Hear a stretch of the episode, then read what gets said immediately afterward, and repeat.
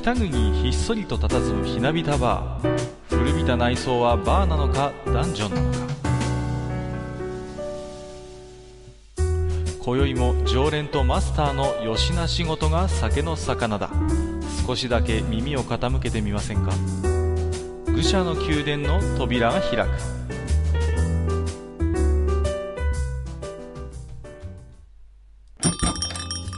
ややマスター今日も来ましたよ。はいはい、いらっしゃい。あ、なんか今日ちょっと顔がすすけてない？いやいや、ちょっとね、まあ、あのーここだけの話なんですけれども、まあ、今日このお店に来る前にね、まあ、あのーちょっと火災出動ということで、私、ええ、あの、ついに家庭裁判所ですか？いやいやいや、違いますよ。いやいやいや、火災違いですよ。ついにってどういうことなんです？いろいろ引っかかるな。はいあのーまあね、ちょっとあのーはマスターにはちゃんと話してなかったかもしれないけど、僕はあのーはい実は消防団に所属してましてね。はいはい。うんうんうん。で、まあ、あのー今日みたいに火事があって出動って言われれば、まあ、飛んでいかなきゃいけないで、まあ、ポンプ車ね、運転したり、乗ったりして、うん。で、現場に行って水出したりしなきゃいけないんですけど、まあ、最近ね、このポンプ車、消防車っていうことで、随分ね、なんか、話題になってますけれども、あのー何ですか、あのー消防団の人たちが訓練かなんかの帰りにね、あのーうどん屋に、こう、消防車に乗ってね、あの、やってきて、で、うどん食ってたと。で、これはどうなんだ、けしからんみたいなね、クレームが入って、で、なんだか、随分ね、それで、あの、賛否両論。まあ、どちらかというと、ネット界では、同情的な声もよく聞かれるな、ということで。う。うんんうん。まあ、私もね、やっぱり消防団員ですから、いろいろ、あのー思うところがあるんですけども、まあ、一つにはね、結構世間の人は、あのー消防署員と消防団員って結構区別ついてない人多いよなっていうことを思うんですよね。で、まあ、あの、今回の話っていうのは実は消防団員の方なので、まあ、いわばその、そういう防災活動、消火活動を、まあ、あの、制御にしてない、もっぱらにその仕事にしてない人たちです。いわばボランティアなんですよね。うんうん地域のね。そうなんです。地域のそういうボランティアで、まあ、あのーなんていうの、無給でいわばそういうことをやってる人たちなんですけれども、はい。まあ、でも実は日本のそういう防災組織っていうのは、まあ、いわゆる消防署の人たち、まあ、それを仕事にしている人たちですよね。まあ、はいはい。常備消防って言ったりしますけれども、ああいう人たちだけではとてもじゃないけど、まあ、あのー人員的にも装備的にも全然足りないんですよね。うんあだからこそその消防団員っていうのは各地で組織されて、まあ、あのー署員の消防署の人と、まあ、連携を取りながらね、今日なんかもまあ、ね、消防署の人と一緒になって消火活動をやったりしたんですけれども、うん、まあ、そういう形になっていると。まあね、これはちょっとまあ問題の本質はちょっと外れるところだったんですけれども、まあ、一方でね、まあ、今回のその、ことの顛末から言うと、まあ、あのなんていうのかな、組織として大変不適切でしたということで、まあ、ね、お詫びをした上で、その、ね、地区の消防団に、まあ、改めてなんかね、あの、通達を出すみたいなね、そういう話になってるようなんですけれども、はあれですか？なんかその、消防車を違法駐車ししてたとか、なんかそういやいやいや、全然そんなことはないんですよね。まああ違うんですか？普通に、まあ、お店に要は、あの、止めていて、で、まあ、ね、食事を中でしていたと。うん、で、そのこと自体がけしからんみたいなことなんですけど、うん。ん力あるんですかね？いやー、ちょっと私もよくわからないんですよね。まあ、あの、基本的に消防車っていうのは、赤色灯をつけてサイレンを鳴らしているときは緊急車両ですから、うん。まあ、そういう時はね、赤信号もまあ、注意をした上で突っ込めますし、まあ、いろいろと交通法規上の例外が認められる状態ですけれども、まあ、はいサイレン止めて、赤色灯も回しなければ、まあ、い一般車両と何ら変わりないんですよ。はいはい。うんうん。まあ、ただね、この辺りなかなか一般の方はご存知ない方もいらっしゃると思うんで、消防車が止まってる時点でね、なんだっていうふうに、なんだなんだってこともあるかもしれませんけれども、まあ、それにしてもちょっとね、うん、今回のそういうクレームを受けた側のね、対応として、そういう、まあ、もう謝罪して一律にね、あの、こういうことダメですよって改めて通知っていうのは、ちょっと個人的にもね、どうなのかな、エレガントでないなというね。うんうんうん。うん、そういう思いもあるんですよ。まあ、というのは、うんうん、やっぱりね、まあ、今回のことに限らず、最近ね、そういう、こう、一部の声の大きい、まあ、クレーマーと言うとちょっと語弊があるかもしれませんけども、非常に過敏な人たちの声に、まあ、それを受けた全体として、非常になんか過剰反応してる時ってなんか結構あるよなって思うんですよ。今回のことに限らず。ますよ。うんうんうんうん。あるうん。でね、なんていうのかな、そういう時に、あのーまあ、言葉は悪いですけど、その時は、あはいはい、すいませんでしたって言ってね、ある程度役好きの人が、まあ、あのー謝って、まあ、防波堤としてね、でも一方でやっぱ内部の方には、なんていうのかな、まず、ここは俺がケツ持つから、のびのびお前たち頑張ってやってくれ、みたいなね。そういうなんか対応ってできないのかなってちょっと思ったりもするんですよね。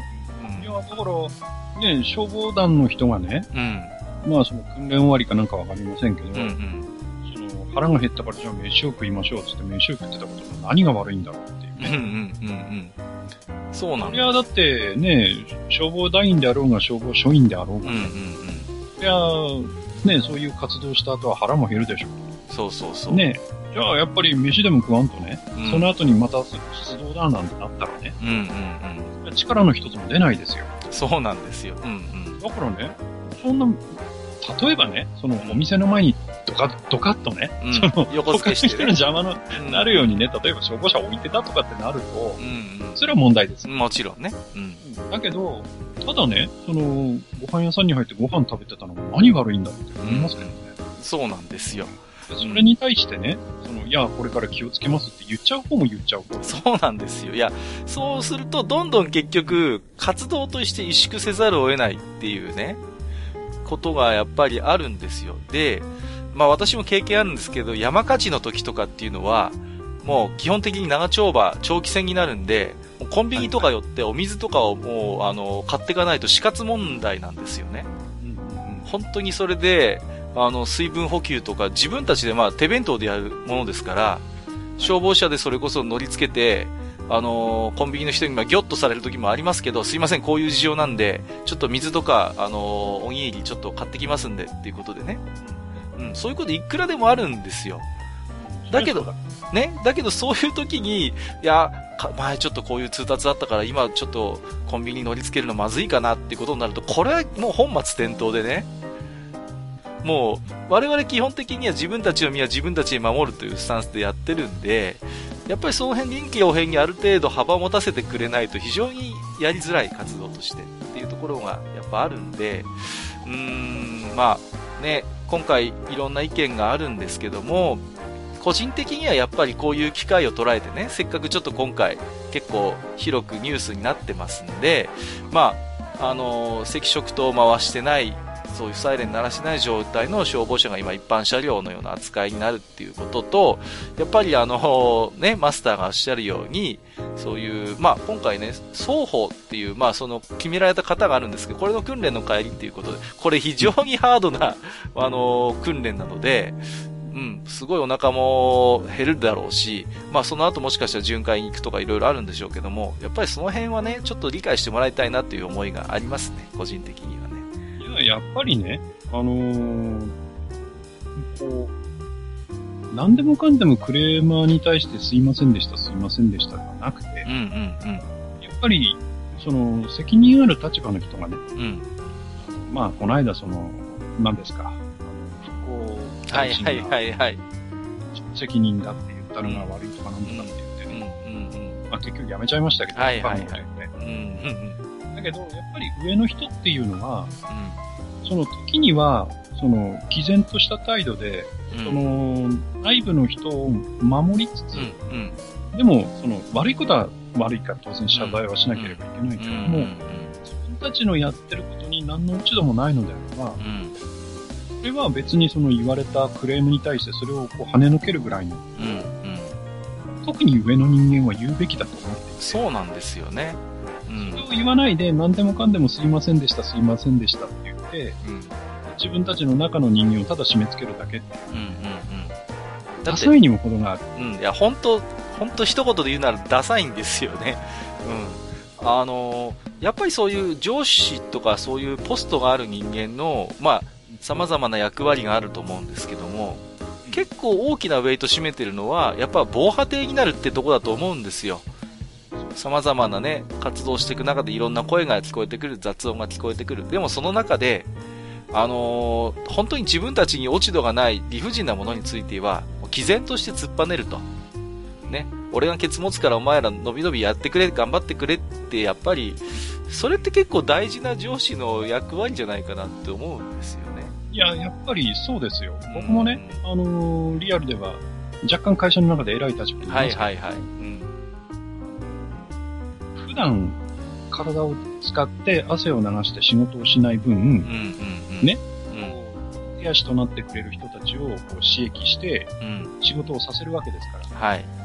それに対して当然責任も持たなきゃいけないし、うんうんうん、何かあった時は一番最初に出てって謝ったりとか、そういうことは確かに必要です。はいはいはい。で、そのために、僕ら金をもらってるんであって、うんうんうん、ただ、その、えー、自分たちの下の人間を締め付けるために金をもらってるわけではないので。うん、そうですよね。うん、だから、謝るところは謝るけれども、ここは、やっぱり、守んなきゃいけないっていう時は、もう覚悟を決めてこう、喧嘩をするぐらいの気概がないと、給料に見合わないですよ。やっぱりね、場合によっては腹くくってやるしかねえっていう、やっぱり、そういう、なんていうの心の準備をやっぱ常にどっかでしてなきゃいけないと思うんですよね。うんうん。だからね、まあ本当にそういうポストがある人間とは何かとかね、責任ってなんだろうなってこういう時に思うんですよ。だって、ね、本当にすみませんでした。あの、ちゃんと全体に通達出しておきますっていうのはさ、言ってみれば一番簡単な方法であってね、安易な方法であって、やっぱりそういう時にこそね、ある種管理職の人っていうのは力を発揮する時なんじゃないのかなとやっぱり思うんですが、そのためにお金もらってますからね。そうそうそうそう。ね。うん、すいません。ちょっと枕が長くなってしまったんですけれども、毎度毎度。あのー、まあね、そんな、えっ、ー、と、ポストのある人間、リーダーとは何かっていうことを、まあ、常に問われるゲームとして、まあ、はい。大菓子技術があるわけですけれども。ちょっと強引でした。はい。えっとですね、今日はですね、はい、前回に引き続きまして、まあ、えっ、ー、と、前回はね、えっ、ー、と、マスターと私とで、まあ、主に妄想オーガということね、スイッチ版新作もし出たらということで話をしたんですけど。いやキモかったですね。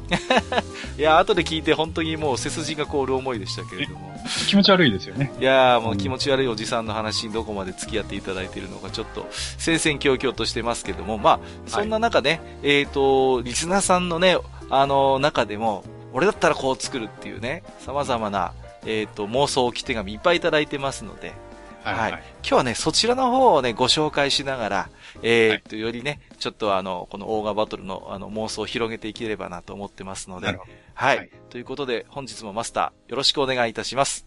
はい。よろしくお願いします。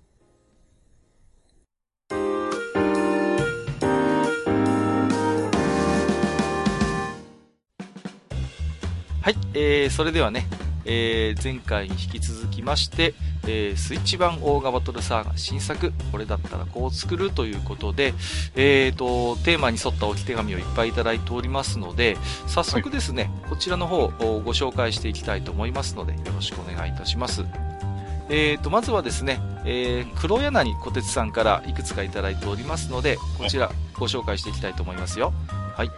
えーと、妄想オーガについて、タクティクスオーガでは戦闘時の参加上限で固有グラフィックのユニットと汎用ユニット両方が入りきらなかったので、えー話が破綻しない程度で加入上限に幅を持たせます、えー、全員うちの可愛い子たちなんで参加させてあげたいんですね、えー、ただし一定区間の平均戦闘参加加入数があまりに多いと敵対組織も抵抗勢力に危機感を増してしまいます。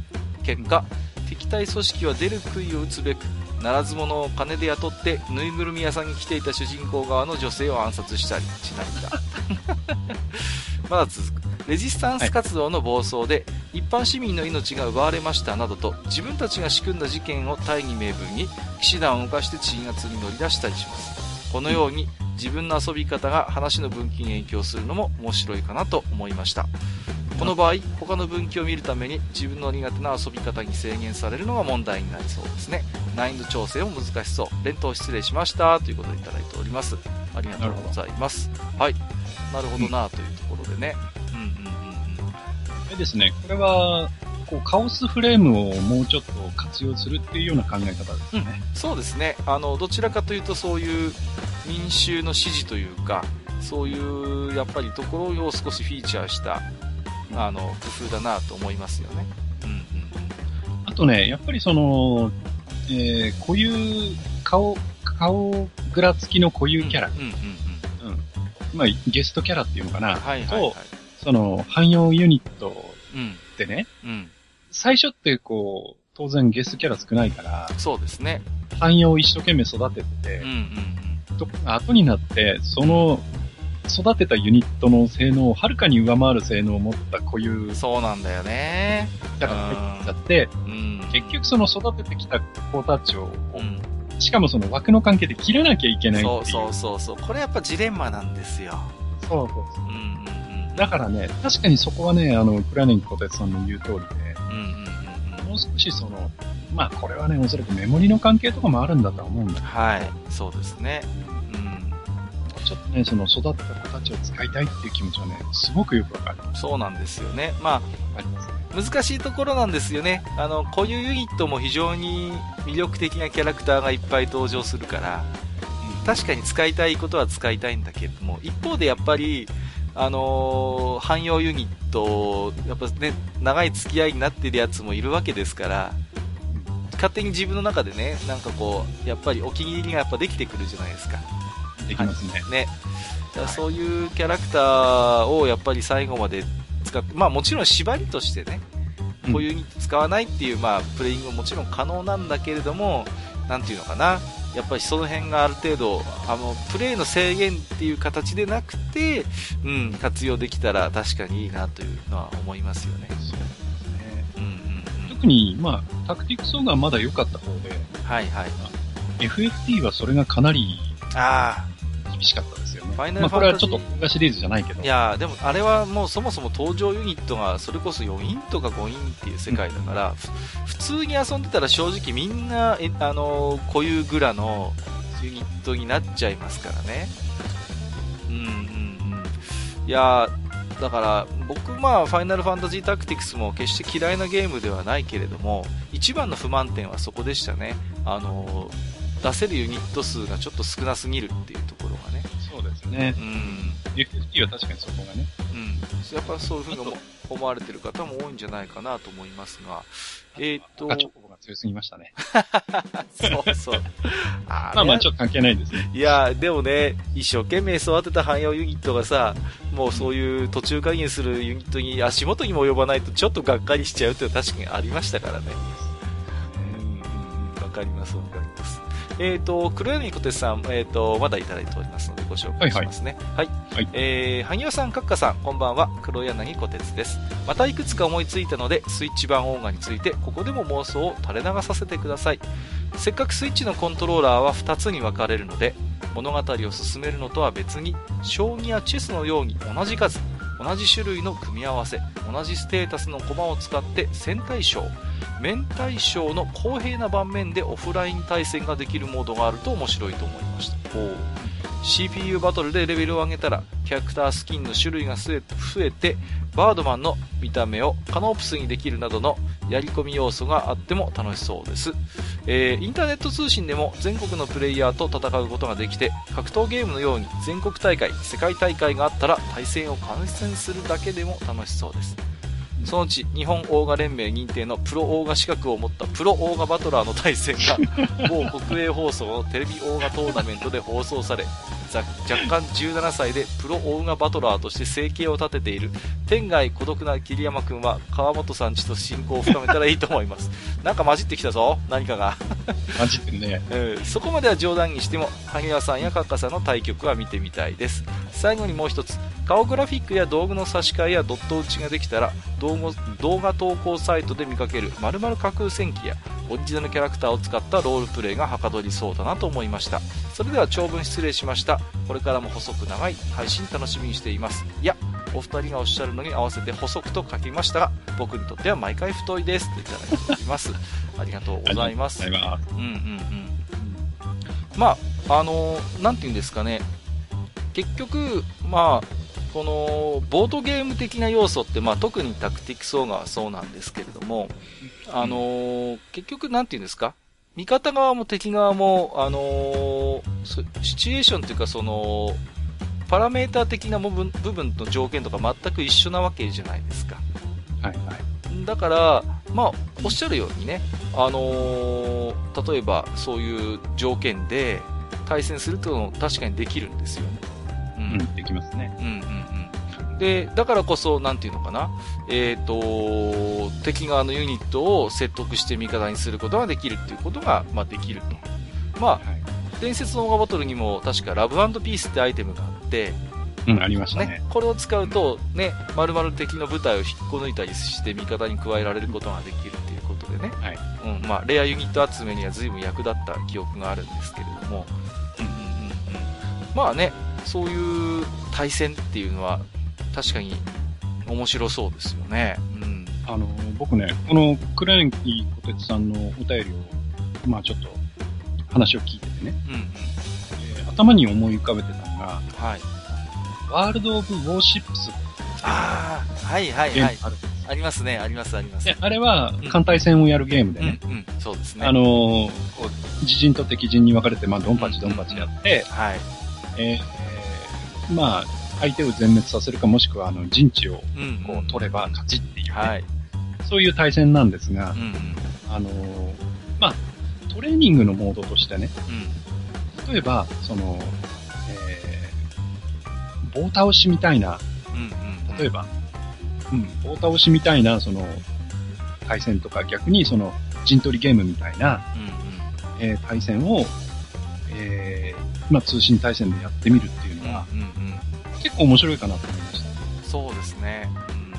うん。あその、うわ、相手アーチャーばっかりできたとか、例えばね。そうそうそうそう、うん、で、そこはやっぱりこう、ちゃんと3ス組にしとかないといけないので、うんうんうん、3ス組か5ス組かわかりませんけど。そうですね。うん。その、うわ、アーチャーで言ったら相手、なんかこう、それの苦手な奴らばっかりいたとかね。うんうんうん、うん。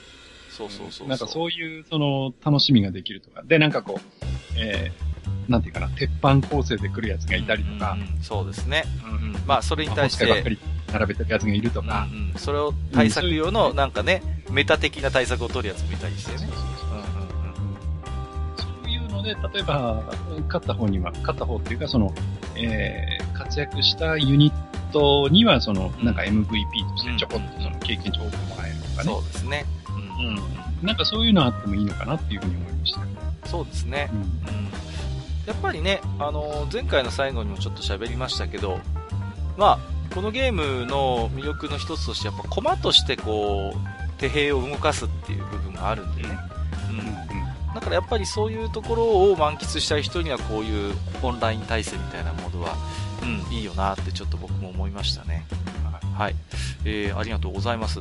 えー、はい、それではですね、次、天ぷらナイトさんからいくつかネタ、ね、ネタ的な投稿もいただいているので、はい、まずちょっとそのネタの方から、えっ、ー、と、紹介していきますけれども、はい。えっ、ー、と、オーガシリーズが任天堂 switch で発売されるとしたら、こんなオーガは嫌だ。保有ユニット約100人から使用キャラを選べるオーガ無双。幻の技ライアットバーンが使える テンプルコマンドだな、これ。えー、っと、まだいただいてますよ。えー、オーガシリーズが任天堂 switch で発売されるとしたら、こんなオーガは嫌だ。タクティカル恋愛シミュレーションゲーム、大オーガ。選択肢を間違うと血を見ることになるのは決定的に明らか。ちょっと、これも明らかにあの、アリスソフトから出てそうなオーガシリーズですけどね。はい、まだありますよ。えー、オーガシリーズが任天堂 switch 発売されるとしたら、こんなオーガは嫌だ。お気に入りだったあのキャラが実はオーガだった オーガの泣く頃に。バッドエンド総数が1000を超える超大作。君は生き延びることができるか。おかしいだろう、本当にもう。えー、最後もう一つ。オーガシリーズが任天堂スイッチで発売されるとしたら、オーガをも刺激し、相手を倒せ。オンライントレーディングカードゲーム、オーガ・ザ・ギャザリング。ギャザリング。天空の三騎士、強いけどコストが重くて使えたものでは。リアに、コスト踏み倒し、十二種の証が揃ったら勝利もう、ちょっと、完全にネタじゃないですか、もう。いやいや。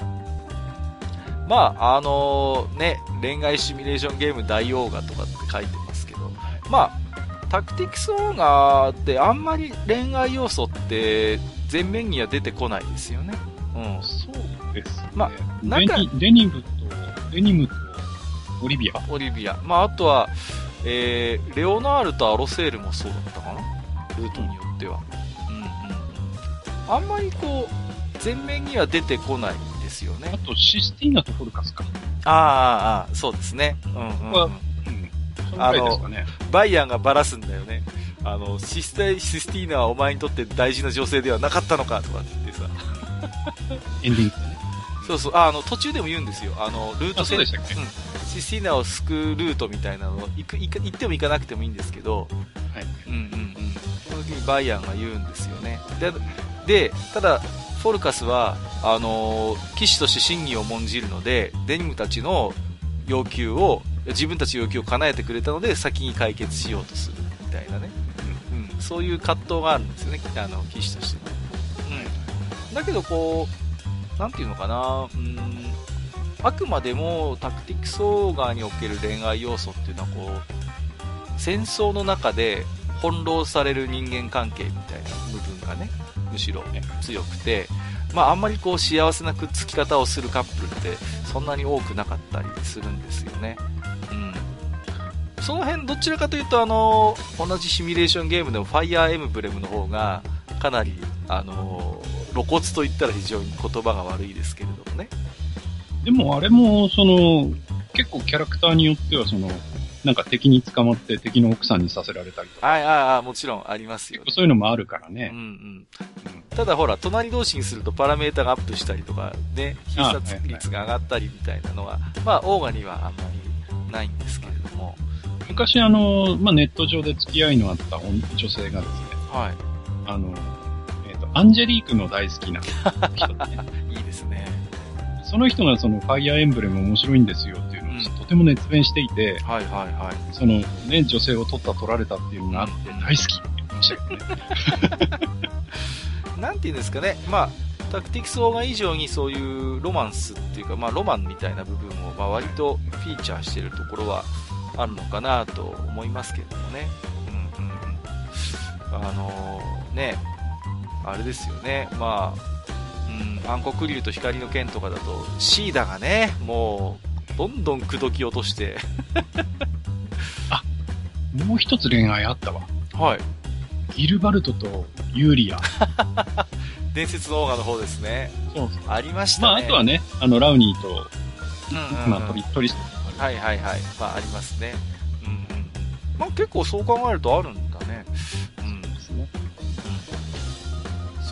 えっ、ー、と、まあ、天ぷら内藤さん、あの、真面目な方もいただいておりますので、はいはい、こちらも紹介させてもらいますけれども、はい、はい、えーと、さて、先日ネタで、こんなオーガー嫌だをつらつらつぶやいたわけですが、ガチでやりたいオーガを、えー、長文だけど G メールにしないで、閣下が困惑する様を見よう。もう、大変でした、拾うのは。えー、内容はタイムラインを汚さないためにもレスにてということで、えー、一気にご紹介しますね、うん、えー、ゲームシステムはタクティクスオーガを踏襲しそこに64の軍師フェイズとファイナルファンタジータクティクスのアタックチーム分割。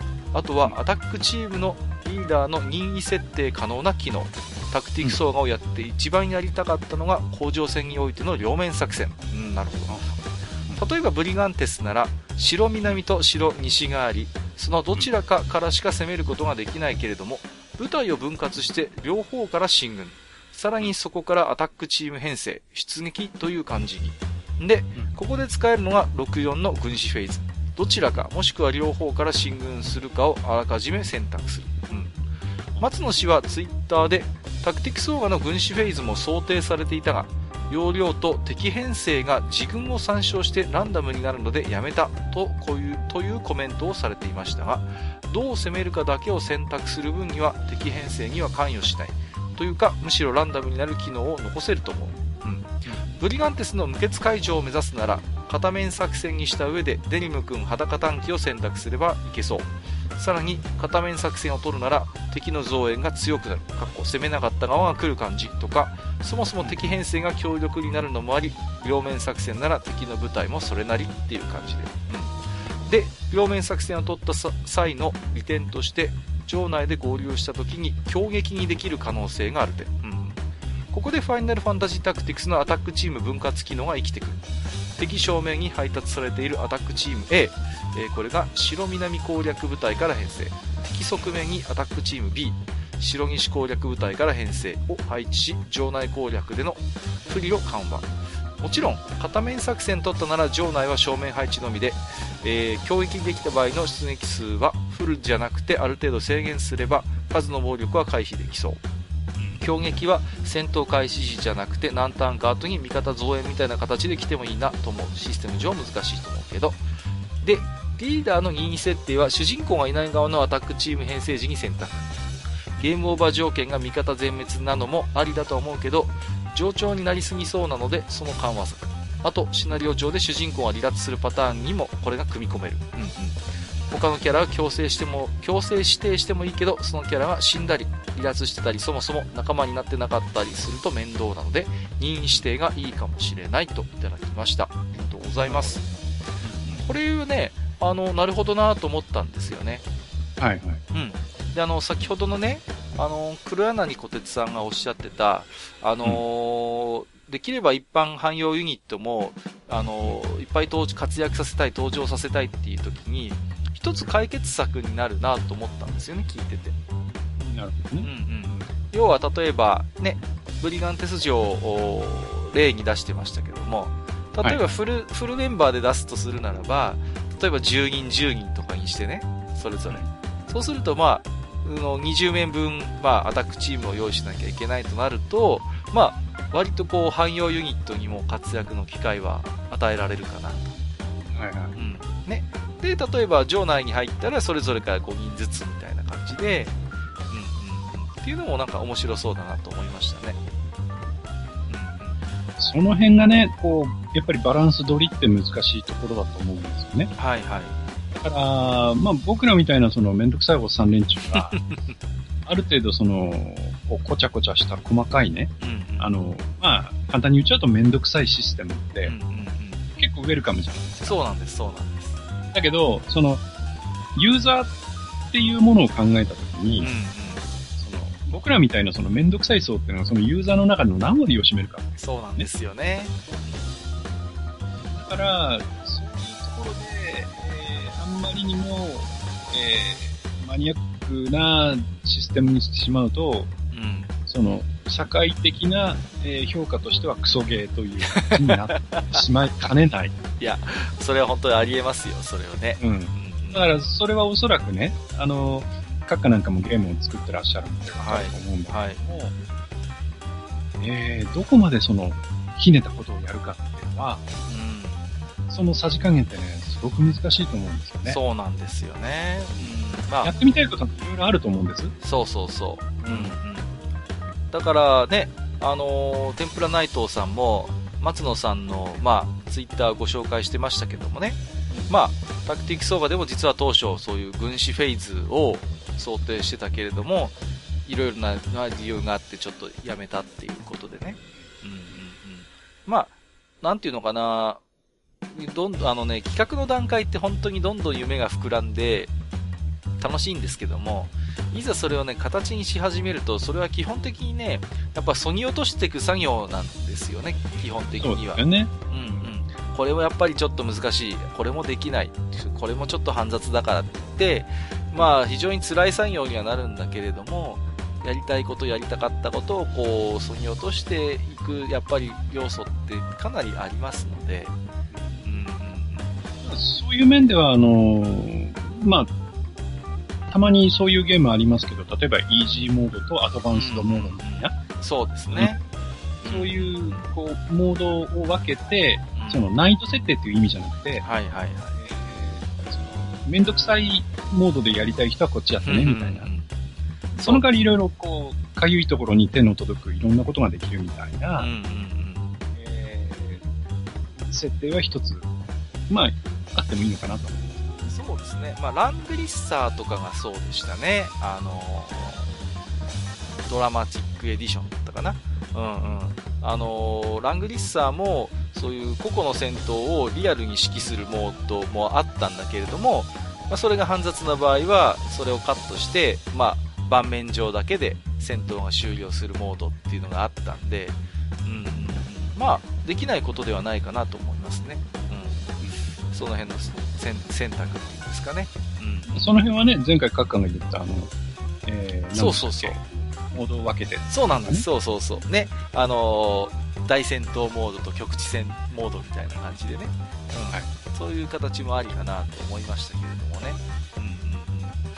いやー、そうですね。まあ、あとは、軍師フェーズということでね、まあ、これ実際64にはまあね、えー、と、入っておりまして、64だと、まあ、あのー、ね、前にもちょっとお話ししましたけども、えー、戦闘前にね、えーと、ブリーフィングが入るということで、はい、まあ、これもね、マスターが半期を出していただいたおかげで、えー、そうなってるという。はい そういうことにしときますか。まあ、はい、ね、これ前もね、お話ししましたけどもね、はい、あの、マスターがぜひそういうものを入れてくれっていうことをかつてね、うんうん、おはがきを出したことがあるということでね、はい、うんうんうん。僕もね、でも、ああいうの好きなんですよね。あの、戦闘前に、そういうブリーフィングで、例えば、簡易マップみたいなのが出て、矢印とかでこう、ニューって出てきたりすると、おーって思う方って、そう、そうなんですよ。まあ、あのー、オーガバトル64にはありますし、あとはね、マニアックですけど、アースライトっていうゲームにもあるんだよね。スーパーファミコンで出てた。あれにもブリーフィングあるのよ。うんうんうんうん。で、やっぱり敵の勢力がこの辺からこう来るから、ね、味方はここで戦力を分割してこうやってことに当たれ、みたいな。そういうやっぱり説明があったりなんかして、おおなるほどって思ったりするんですよね。あと、あれだかな、エースコンバットにもあったかな、確かね。そう、エースコンバットはね、うん、ブリーフィングがね、熱いんですよ。かっこいいよね。かっこいいと思う。あれはね、もうやっぱりね、あれはこう、まあ、プレステで最初のエースコンバットをやってるね、はいはい、買ってよかったと思いましたね。いやー、思いましたね、僕も。うん、だから、なんていう、ああいうミッションの説明みたいな僕もやっぱ非常に痺れるものがあるので、うんうんうんうん。で、やっぱブリーフィングの画面って、うんあの、ドラマにもいろいろ使えると思うんですよね。はいはいはいはい。なんか映画とかでもさ、それこそ、スター・ウォーズとかでもね、はいはいはい、まあ、ロックワンなんかでも、うんうんうん、そのブリーフィングの画面っていうのが結構、頻繁に、ね、だったりするじゃないですか。出ますよね。大体ああいう時にドラマが大きく動くんですよね。そうそう。うんうんうん。わかるわかる。そこで、ね、じゃあ俺も一緒に行くぜとかさ。そうそうそうそう。ね。うん。いやだから、なんていうのかな、やっぱ、ああいう、なんかね、こう、作戦をこう、練るっていうのはね、いい、なんか非常に、なんていうのかな、カタルシスがある部分なんで、はい、何らかの形でね、そういうものを新しいオーガで搭載してくれたら熱いなと思いますね、僕もね。そうですね。うん、はい、まあ、例えばね、あのー、その中でこう対立があったりするかもしれないじゃないですか。例えば、カノープスあたりはさ、こんな、んなめんどくせえことやってられるかよ、つって、俺がちゃちゃっと言って片付けてやるから、みたいなさ。一方でこう、ミルディンみたいなタイプがさ、いや、それはここは慎重に行きましょう、みたいな感じでさ、いろいろで、こう、そこに演出ができる機会もあるかなと思いますんで、うん、面白いですよね。うん、はい、ということで、えっ、ー、と、はい、天ぷら内藤さん、ありがとうございました。ありがとうございました。はい。えー、次に、えっ、ー、と、ボドローさん紹介したいと思いますけどもね。はい。はい、えー、オーガスイッチ版はオープンワールドで立方体の地形を自由に立てたり潰したりできるオーガクラフトかな めっちゃ高い白壁城壁作って暗黒騎士が飛び降りるやつ。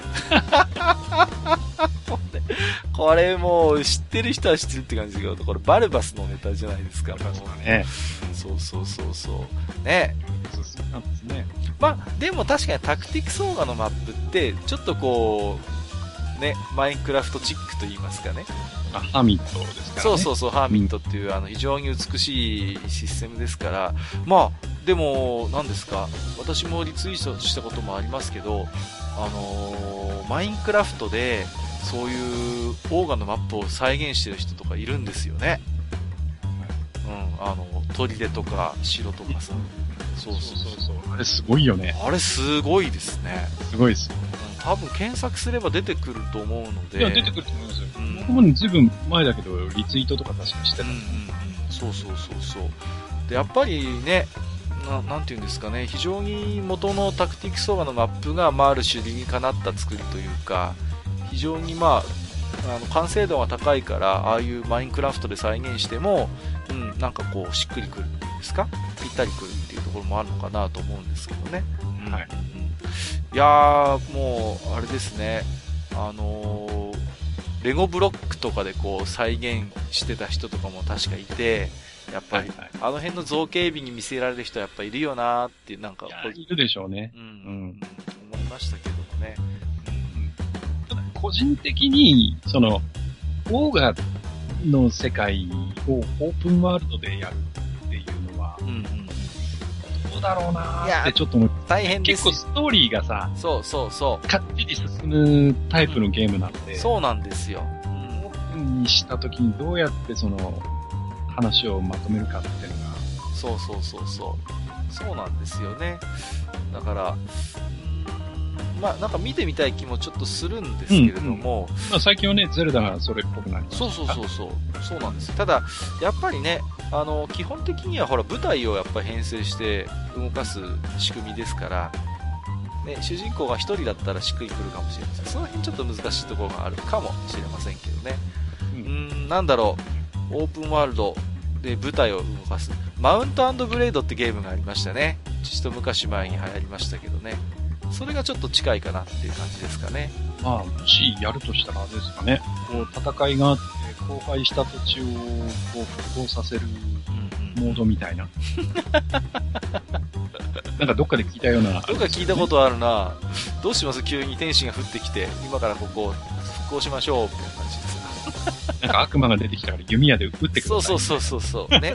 魔法陣を封印したりなんかして。音楽、音楽、小城さんにやってもらわなきゃいけないじゃないですか。本当ですね。えっと、ボドロさん、えー、ありがとうございました。はい、ありがとうございました。はい。えっ、ー、と、小太郎さん、えっ、ー、と、いただいております。ありがとうございます。はい、はい。ちょっとね、お便りの中で、えっ、と、妄想の部分とそうでない部分がありましたんで、その妄想の方の部分、ちょっと抜粋してご紹介させていただきますよ。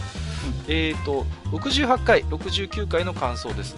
個人的には続編で見たい展開は、大筋ではローディスとゼノビアが戦いつつも、最終的に手を取り合って、ラッシュディらの闇の勢力を退けるみたいな話です。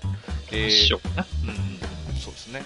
えっ、ー、と、デリムは同盟の成立に関わる獣王家のような役回りで出てきてほしい。そして同盟成立後に行方をくらます。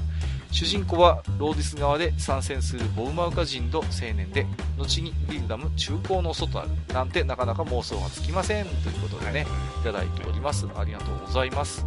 うんうんうん。そうですね。これはあの、なかなか、これ多分あの、エピソード8を少し想定してらっしゃるのかな。ね、基本的には発祥っぽいですね。うんうん。っていう感じですけどもね。まあ、ね、手を取り合ってっていうことでね、なんかどっかで、あのー、タクティクスの4章みたいなキーワードも出てきますけれども。ギャザーね。えー、そうそうそうそう。まあね、なるほど、ローディスとゼノビアが手を取り合う。うーん、例えばどうでしょうかね。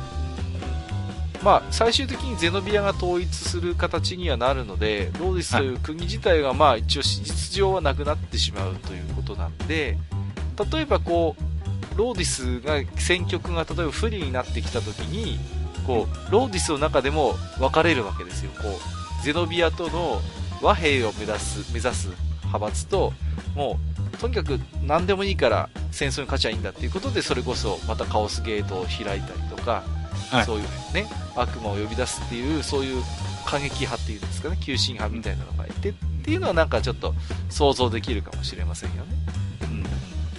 だからそれにちょっと組み、それを立場をことにするローディスの人たちがま仲間になったりするっっていうことも、まあ、あり得るかなとは思います。ただね、基本的にね、ローディスとゼノビアって、あの宗教が違って相入れないはずなんですよ。そうなんですよね。そこなんですよ。で、ね、その聖地を取り合ってるんで、なかなか難しいかな。まあまあまあ、その、まあ逆にね、その2国がだだからこそ協力するっていうのもまたそれはそれで面白いけどね。うんうん、そうですね。まあでもこのデニムのその立ち回りっていうのはなんかいかにもなんかデニムらしいと言いますかね。はい。うんそういう感じもしますよね。何かこう、あの、一国のそういう立場にこう縛られるわけでもなく、まあもちろんデニムはね、ゼノビア人でもなければローディス人でもないですから、そういう中で活躍させるとすると、小太郎さんみたいな形も面白いなと思いますしね。ただやっぱりそういう風に活躍するときはやっぱデニムはあれだね。こうトリスタンから、えー、与えられて、ロンバルディアを持っててほしいけどね。ああ、そうですね。それはね、ありますよね。どうします？あの、クラスが自由騎士とかになっててさ、こうなんか、ハイエルフのお姉ちゃん何かこう連れ回して、どっかで聞いたような話。まあ、ハイエルフはついてないかもしれないけど、あの、暗い顔のクリストは一人ついてるかもしれない。そうですね。まあいろいろね、あの妄想が尽きないと本当おっしゃる通りですけれども、えー、小太郎さんありがとうございました。はい、ありがとうございました。えっ、ー、と、狭間祐一さんいただいておりますね。ありがとうございます。はい。えー、ということで、これはですね、スイッチのちょっとハード的な側面を一つきっかけにしてらっしゃると思うんですが、えー、コントローラーの加速度センサーを使って身振り手振りで呪文の詠唱とかいやめんどくさいかということですごいなこれ。えっ、ー、とステージ進行はスーパーファミコンのタクティクスっぽくってそこにおまけみたいなのでいいから国作り的なシムシティっぽい要素があっても楽しいかもな。お出てきた出てきた。アクトレイザーっぽいとこまで行くとやりすぎかなということでいただいております、はいはいはい、ありがとうございます。あ出てきましたね実際に。はい。ね、もう一つありますね。あ、もう一つありますね。はいはい、すみません。えっ、ー、と、大型バトルのように、招待組んでフィールドを移動、快適したらタクティクスのようなシステムで高低差のあるミニバトルマップで招待同士の戦闘というスタイルも楽しそう。1ステージクリアするのにすげえ時間かかりそうだけど笑いということでいただいております。あー、なるほどね。要は、伝説の大型バトルみたいな感じなんだけども、戦闘が要はその、タクティクスのミニマップみたいな感じでやるっていう感じですかね。ああ、なるほど、なるほど。うん、うん、そうですね。あのー、コントローラーをね、使って呪文の詠唱。これなかなか大変ですね、これはね。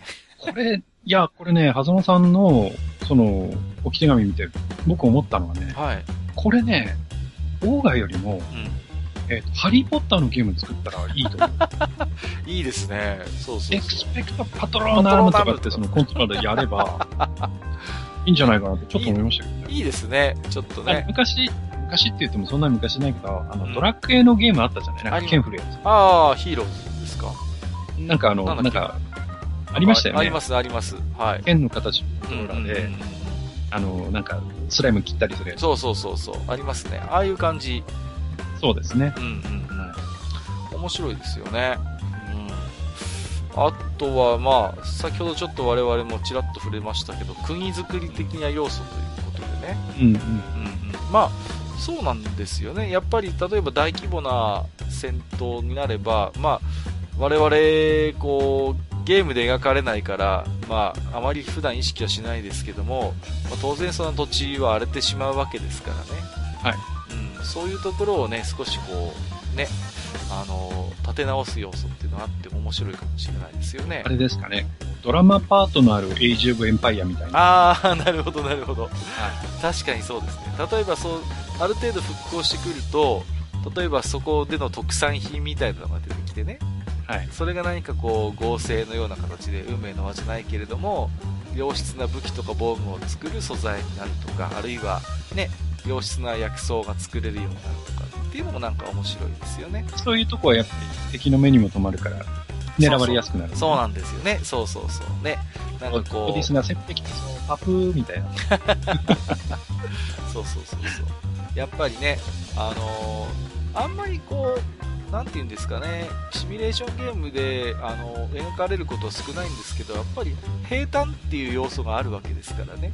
ううん、こう、物資をいかにこう、前線まで届けるかっていうところで、はい、そういうちょっと平坦的要素があってもちょっと面白いかもしれないですよね。そうですね。うん。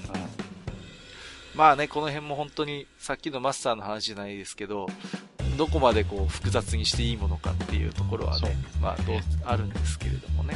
うんうん。でもこれもなんかね、国作りもなかなか面白いなと思いましてね。そうですね。それこそ、あの、国作りってことで言えば、まあ、さっきも言いましたけど、うん、あの、ニルダムの復興をやりたいよね。ああ、そうなんですよ。そう。それをやっぱりね、やってみたい。うん、うん、本当に。うん。興味のあるところです。そうですね。えー、はい。風間ゆうちさんありがとうございました。はい。はい。えー、ということで、次が、あ、えっ、ー、と、にごりさんからいただいてますよ。ありがとうございます。出た。出た。あの、にごり先生。あの、ね、大人気ポッドキャスト。はい。いらぬ遠慮と予防線のにごりさんからいただいております。ありがとうございます。大物食いのにごり先生が。ね。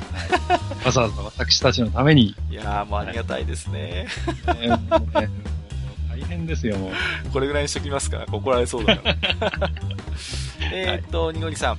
えーはい、マスター、そしてカルロス・ポンセさんこんばんは、ニゴリです。だ、誰が太陽ホエールズの最強助っ人外国人？ポンセとね、ミヤンっていうのが当時いましてね。非常に、非常によく似てるんですよ。どっちがポンセでどっちがミヤンみたいなね。何の話です？先生、そういう話じゃないんだよ。えっと、果たして、愚者級ファミリーでスイッチ持ってるのは何人だったっけと思いつつ妄想を送ります。細かいところですみませんが、3点。えー、1、編成画面でタッチスクリーンを利用してタップやホールドでのユニット整理。うんうん。ああ、便利だね、それはね。便利。これは確かに。ミニチュアゲーム風を出しつつ感覚的に操作できる爽快さを加えたい。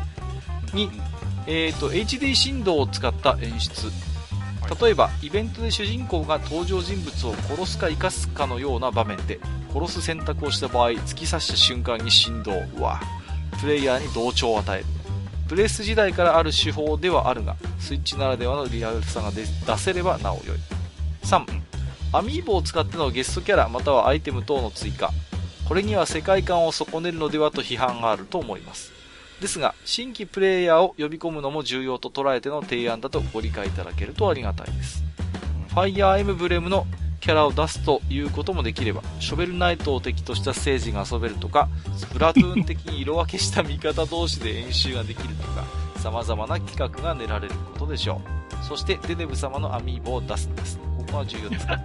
えー、ということで、めんどくさいおっさんの妄想でした。今後も配信楽しみにしております。それでは、えー、追伸、運命の輪進めました。ようやくミルディン、ギルダス、カノープス、ウォーレン、ランスロットが仲間になりました。以上です。これ最初の城だろ、これ。全然進んでねえじゃねえかよ、これ。もう。すごいな。まだこれ、アルモニカ城縄文前とかじゃないですか、これ。もう、えー、にごじさんありがとうございました。ありがとうございました。うん、まあ、あのね、最初に言っていただいてる編成画面でタッチスクリーン使うっていうのは、これは確かに楽しそうですね。うん、絶対楽だよね。楽です、楽です、やっぱり。うん。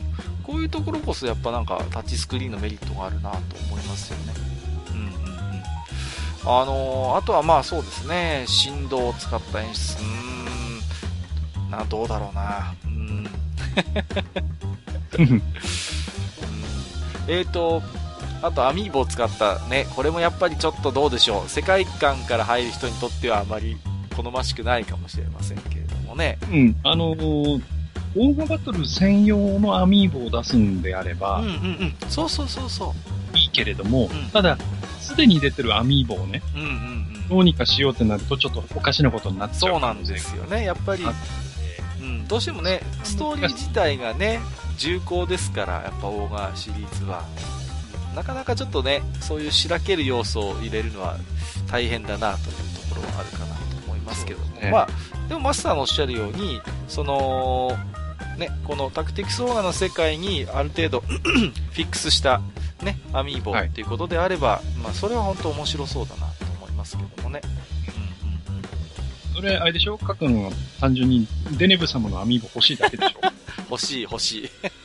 それだけです。いやいやいや。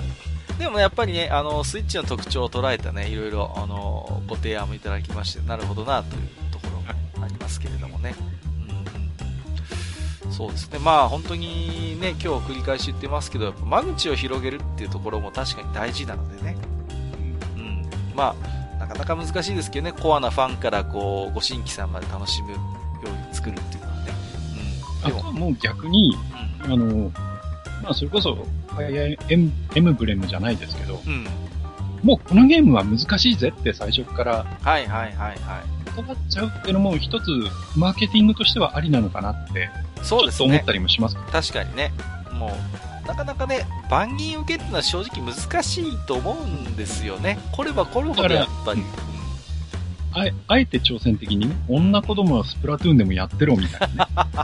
すごいこと言いますね。いいですね。だからそういう、まあそう、そう、直接言うわけではないけれども、うん、そういうニュアンスでね、うん。うん、その、それこそなんだ、どっかの CM じゃないですけど、最近のゲームが生ぬるいとおなぎきの危険みたいなさ。そうっすね。まあ思えばね、伝説のオーガボトルだってタクティクスオーガだって、まあなかなかの歯応えでしたからね。そうそうそう。なんかわかる気がしますね。あとはやっぱりこう、ちょっと思ったのは、味方に犠牲者が増えてくると、だんだん難易度が少しこう、下がってくるっていうか、うん、犠牲者を出さないでやってると、もうだんだんものすごい大変になってくるみたいな。そういうのも面白いかもしれませんけどね。こう、ある程度縛りでやってる人間に対しては、ちょっと、じゃそっちも本気ならこっちも行かしてもらうぜ、みたいな感じでね。うん、うん、っていうのは面白いかなと思いましたけどもね。はい。えー、ということで、にごりさんありがとうございました。えー、ひらさんいただいております。ありがとうございます。えー、スイッチ版オーガバトルサーガの妄想会があるということで僕の妄想も送ってみます。伝説のオーガバトルでは戦略や戦局を考えるゲームシステムでしたがパーティーは最大5人のユニットをいくつか組んでいくような形で本物の戦争の人数からするとかなり簡略化されていました、うん、タクティクスオーガでは戦術と個人のスキルや強さを強調した作りになっておりより人間ドラマを表現するのにゲームシステムとストーリーが見事に連動していました。今回はウォーレンレポートで語られるオーガバトルの伝説をゲーム化するというのはどうでしょうか。世界が神によって作られ人間は神とオーガの間に翻弄される立場。広い世界で神は気まぐれに天地創造を繰り返す中で時々オーガが暴れ出す。オープンワールドで最初は小さな村だったところがやがて城を形成し国というアイデンティティを手にする。人間の営みにフォーカスを当てたものです。人々の生活レベルが最大に達した時神とオーガの戦いが始まります。どちらにつくのか決断を迫られます。自分が本当は人の形をしたオーガであったことに気づき悩む幼馴染と本当は自分が神の末裔であったことを知らされる主人公。幼馴染との戦いは避けられるのか。神やオーガを捨て人間として生きていく第三の道もある。味わい深いゲームになればな。まずはコンセプトアート作ってほしいですね。笑い。では、夜分に失礼しました。といただきました。はい、これなかなかね、深いなぁと思ってね。そうそうそう。あのー、ヒラさんのこの妄想を聞いてて思うのは、伝説のオーガボトルも確かに、あのー、なんていうんですか、オーガ寄りと言いますか、そういうカオスフレーム真っ黒でね、それこそ、うんうん、あの、ガレスでしたっけ？誰だっけ、はい、あれ、あ、誰だっけ？悪魔のやつ何でしたっけ？なんてガルフ。ガルフ、ガルフ。ね、はい、仲間になるようなルートもあるじゃないですか。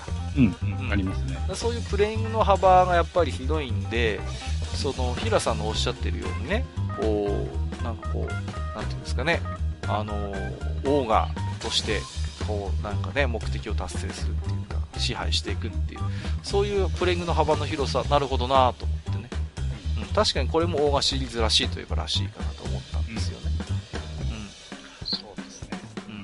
あとはやっぱりこのおっしゃってる内容としてはエピソード1から4、むしろ少し古い時代のね、うん、そうですね。話というまあ確かにこっちだとオープンワールドでややるっていう手はありありそうな感じはしますよ、うん、うん。こっちだったらそうですよね。ありそうですよね。できそうな気もする。例えばだから、今までちょっと、まあ我々もシミュレーションゲームっていうところにちょっと逆に縛られてた節はあるんだけれども、うん、そうでなくてね、それこそ。あのそれこそ主人公が1人とか2人とか、ね、少人数でも面白いかもしれないですよね。はい。うん。そういう中で、そのオーガの世界観洋画シリーズの世界観をちょっと味わってみるっていう。うん、これはこれで。どうだろうな、その、えっ、ー、と、最後の方の妄想でね、うん、あの、幼馴染が人の形をしたオーガで、うん、えー、主人公が、えー、神の末裔って、北さんおっしゃってるけれども、うん、えっ、とね、オーガ的に行くとね、この役割逆じゃないかな。なるほど。確かにね。うんうんうん。それもありえますよね。うん。そうそうそう。やっぱりこう、ね、ただあの、平さんの指摘がすごい鋭いと思うのは、あのー、やっぱ主人公の葛藤っていうのは必ず入ってくるっていうんですかね。うん。うん。そうですね。そうそうそう。まあ、伝説のオーバトルにおいては、まあ、あの、オピニオンリーダーを操る、まあ、我々が本当に葛藤しますし、その、タクティクスオーバーにおいては、まあ、デニムがまさにね、ストーリーの中で葛藤していくわけですから、まあ、そういう、なんていうか、大柄らしさみたいなものは、確かに平さんの妄想には十分に入っているかなと。そうですね。思いますね。うん、確かにここもね、重要な要素なんですよね、この、主人公の葛藤っていうところ。うん。なるほどなと思いましたけれども。はい。えー、ということで、平さん、ありがとうございました。はい、ありがとうございます。はい、えー、続きまして、赤いシャポーのエルさんいただいております。ありがとうございます。ありがとうございます。カッカさん、ハニヤさん、こんばんは。なんてやばい企画を立ち上げてくれるんですか スイッチ版オーガバトルサーガ、俺だったらこう作る。この L も一口乗らせてくださいな。赤いシャポーが光ってうなりますよ。注意長くなります。あとどこかで聞いたようなネタなどもご容赦を。えー、システム名、名誉と号。タクティクスの敵キャラには二つ名持ちのキャラ、敵キャラって言いますよね。はいはいはい。はいはい、そんな二つ名持ちのキャラを倒すと、その名前にまつわるステータスボーナスがに入ります。なるほど。例えば、疾風のゲイルだと倒すとアジリティがプラス1。えー、聡明なる孔明、インテリジェンスプラス1などなど。おおなるほど。これらは2つ名を倒せば倒すほど加算されていきます。つまり敵にとどめを刺したキャラほど強くなります。さらに、ある2つ名持ちを倒さないと入手できない必殺技も存在したりするかもしれません。うん。この倒した2つ名とそれにまつわるボーナスの内容はステータス画面で確認できます。なるほど、えしかし同時に5というポイントが密かにチャージされていきます。これはアライメントの高いキャラを倒すほど多く加算されます。おそれと別に2つ名持ちの敵キャラを倒すと断末魔を上げることがあります。それは無念てめえなんかにだとかアメリアのような思い人の名前を叫ぶだったりかもしれません。さて前日の5ですがこれが一定のポイントに貯まるとその5が溜まったキャラが参加したランダムバトルでイベントが発生します。戦闘開始直後5ポイントが溜まったキャラのステータス画面が突如オープンし2つ名が発行敵集団がステージに登場します。するとある敵がクローズアップされ味方キャラに対して会話を開始します。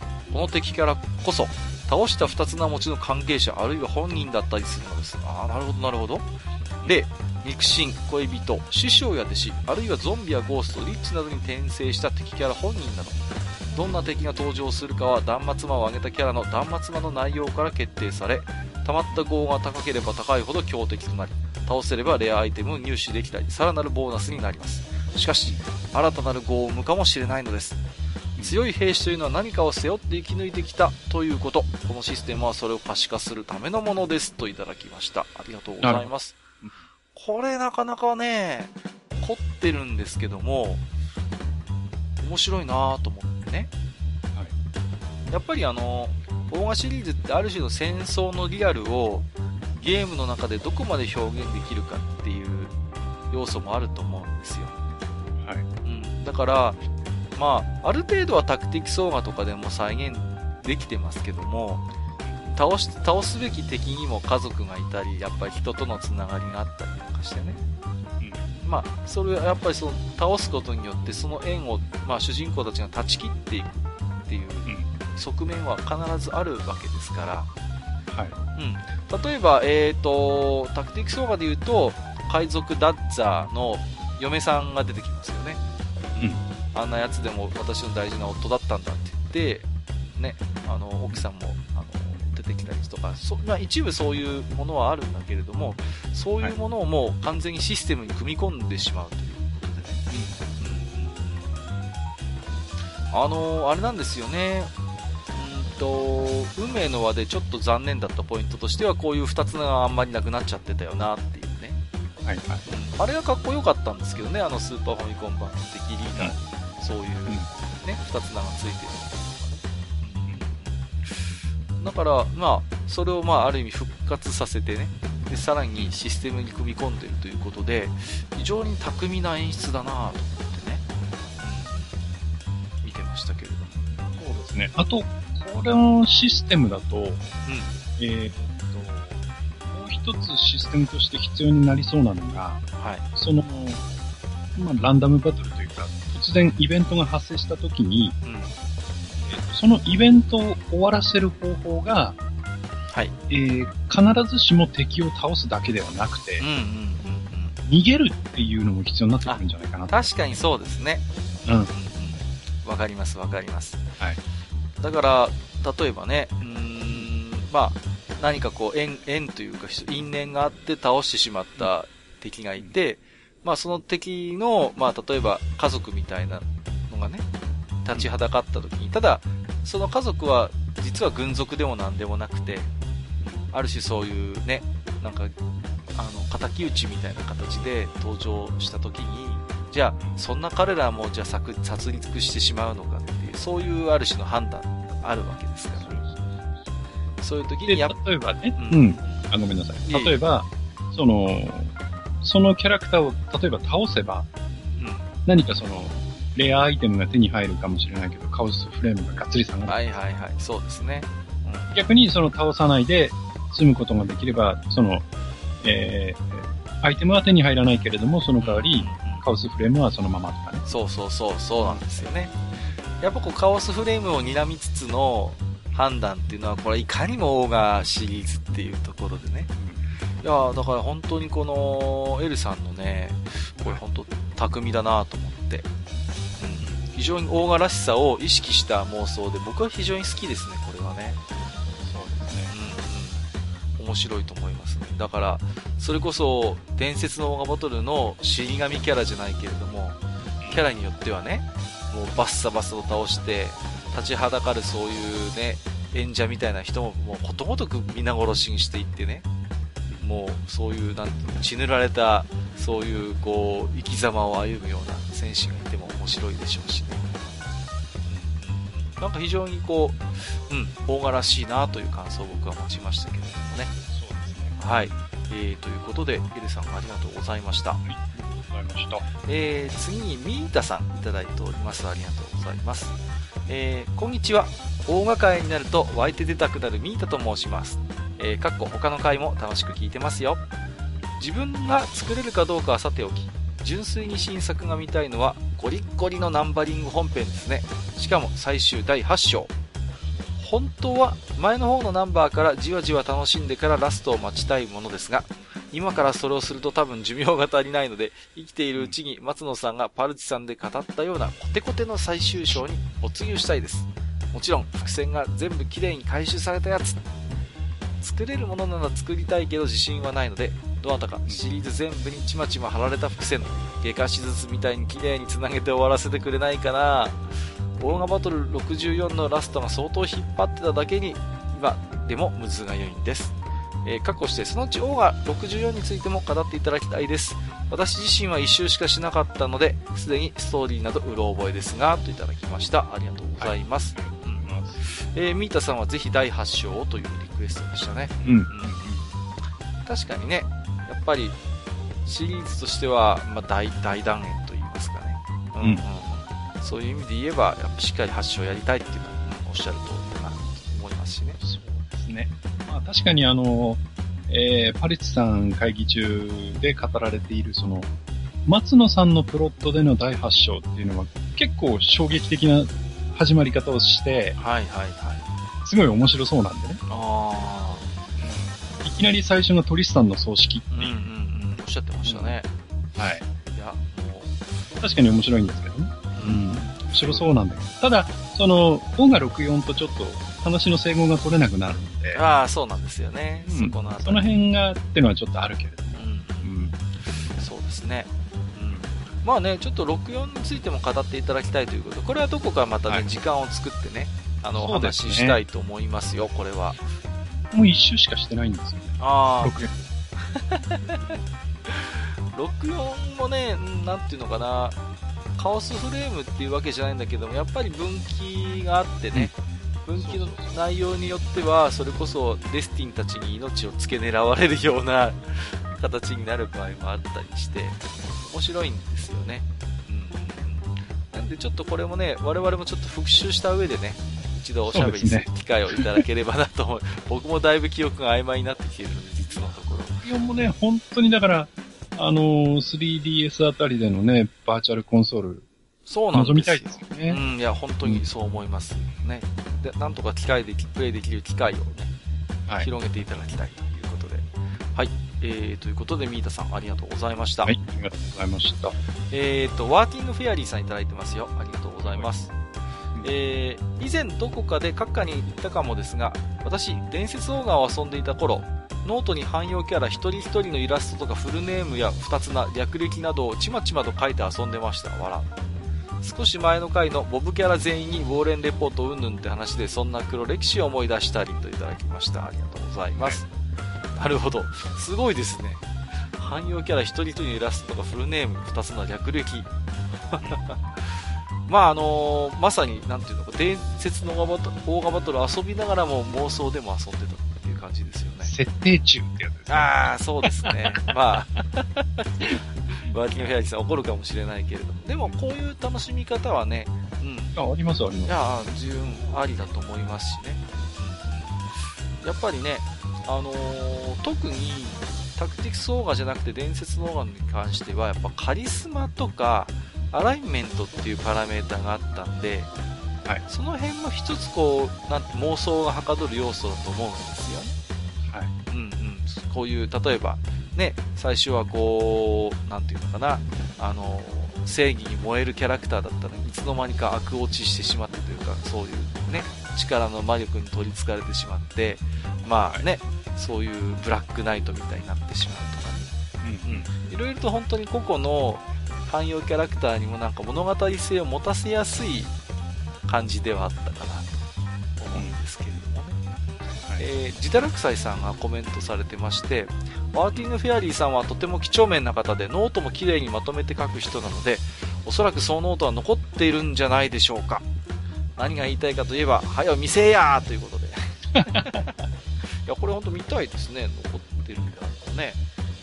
うん、見せてもらいたいですね。えー、ということで、まあ、あれですかね。じゃあ、新しいスイッチ版オーガバトルの場合は、ユニットのなんかこう、ステータス場面に自分で記入できるノート欄を用意する。自分でこう入力できる。え、それを何？あの、こう、トレーニングとかで他人に見られるの？そうそうそうそう。僕の考えたこんなキャラみたいな。恥ずかしいですか？どっかにさらされるんだよね。こんな恥ずかしい設定考えてるやつがいる。そうそうそう痛いキャラ発見とかスレが立つんですよ。オーガの、オーガの痛い、痛いキャラ、晒し上げば上みたいなのができて、さらされる。恐ろしいわ。えー、ワーキングフェアリーさんありがとうございました。え、ありがとうございました。誕生日おめでとう。あ、そうなんですか？今日なの？ちょうどね、今日、ちょうど今日なんです。あら。あらまあ、おめでとうございます。えっ、ー、と、ニキさんいただいております。ありがとうございます。はい、えー、一言。初回限定版で初期構想版オーガバトルサーガ年表過去松野休み帳がついてくる。あそれで初回限定で買うわ。買う買う僕も買うね。これ予約しますねこれね。買うよね。わこれいいな欲しいなこれいいですね初期構想版とかまたいいですよねいい、ね、必ずしもそう沿ってないかもしれないけどっていうことでねいやいいですね。こうなんか、5スターみたいな。考えたらあれだよね。そういうなんか、あの、おまけとかって全然考えてなかったですね。そうですね。確かに。さっきアミアミーボって話はちょっと出たけど。うんうんうん、なるほどな。まあ、最近はまあ私のいるエロゲ業界はもう初回予約特典つけないと売れない業種なので、はいはい、まあ本当いろいろ工夫して作ってますけどもね。いや、まあ、でも何ですか、運命の輪も確かタロットカードとかついてましたよね。あはいはいはい。あれはついてましたね。うん。うん。だから、まあそうですね、新作オーガも何か予約特典きっとつけてくれるでしょうから。これはでも、もし実現したら本当に嬉しいですね。そうですね。こういうの欲しいなそうですね。はい。えー、ギキさんありがとうございました。はい、ありがとうございました。僕が今ね、あの、思いついたえー、初回限定版おまけは、うん、えー、カチュアの抱き枕カバーです。うわぁ そう、誰が買うの？絶対悪夢見るよね。うん、悪夢。ド M な人しか買わないと思いますよ。えっと、パンダ屋さんいただいております。ありがとうございます。はい、ありがとうございます。えー、新作過去仮はもちろん嬉しいのだけど、キングダムハーツみたいに複数のハードで発売された過去作を一つにまとめて販売してくれないですかね。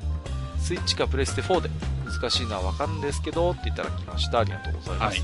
はい、これこそまさにね、あのーうん、さっきもちょっと64の話でしましたけれども、はい。うん、うん、まさに実現してもらいたいところでね。うん、そうですね。まあ、一番多分ね、プレイが難しいのは伝説動画バトル外伝かなっていうね。そうです。なんと言っても、ね、ネオジオポケットカラーという、カラー。マニアックなハードル出ちゃったもんですから、うん、ね。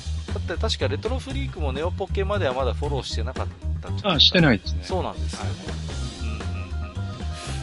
だから、その辺ね、ちょっとこう、やっぱり遊ぶ機会が欲しいですよね。そうですね。はい。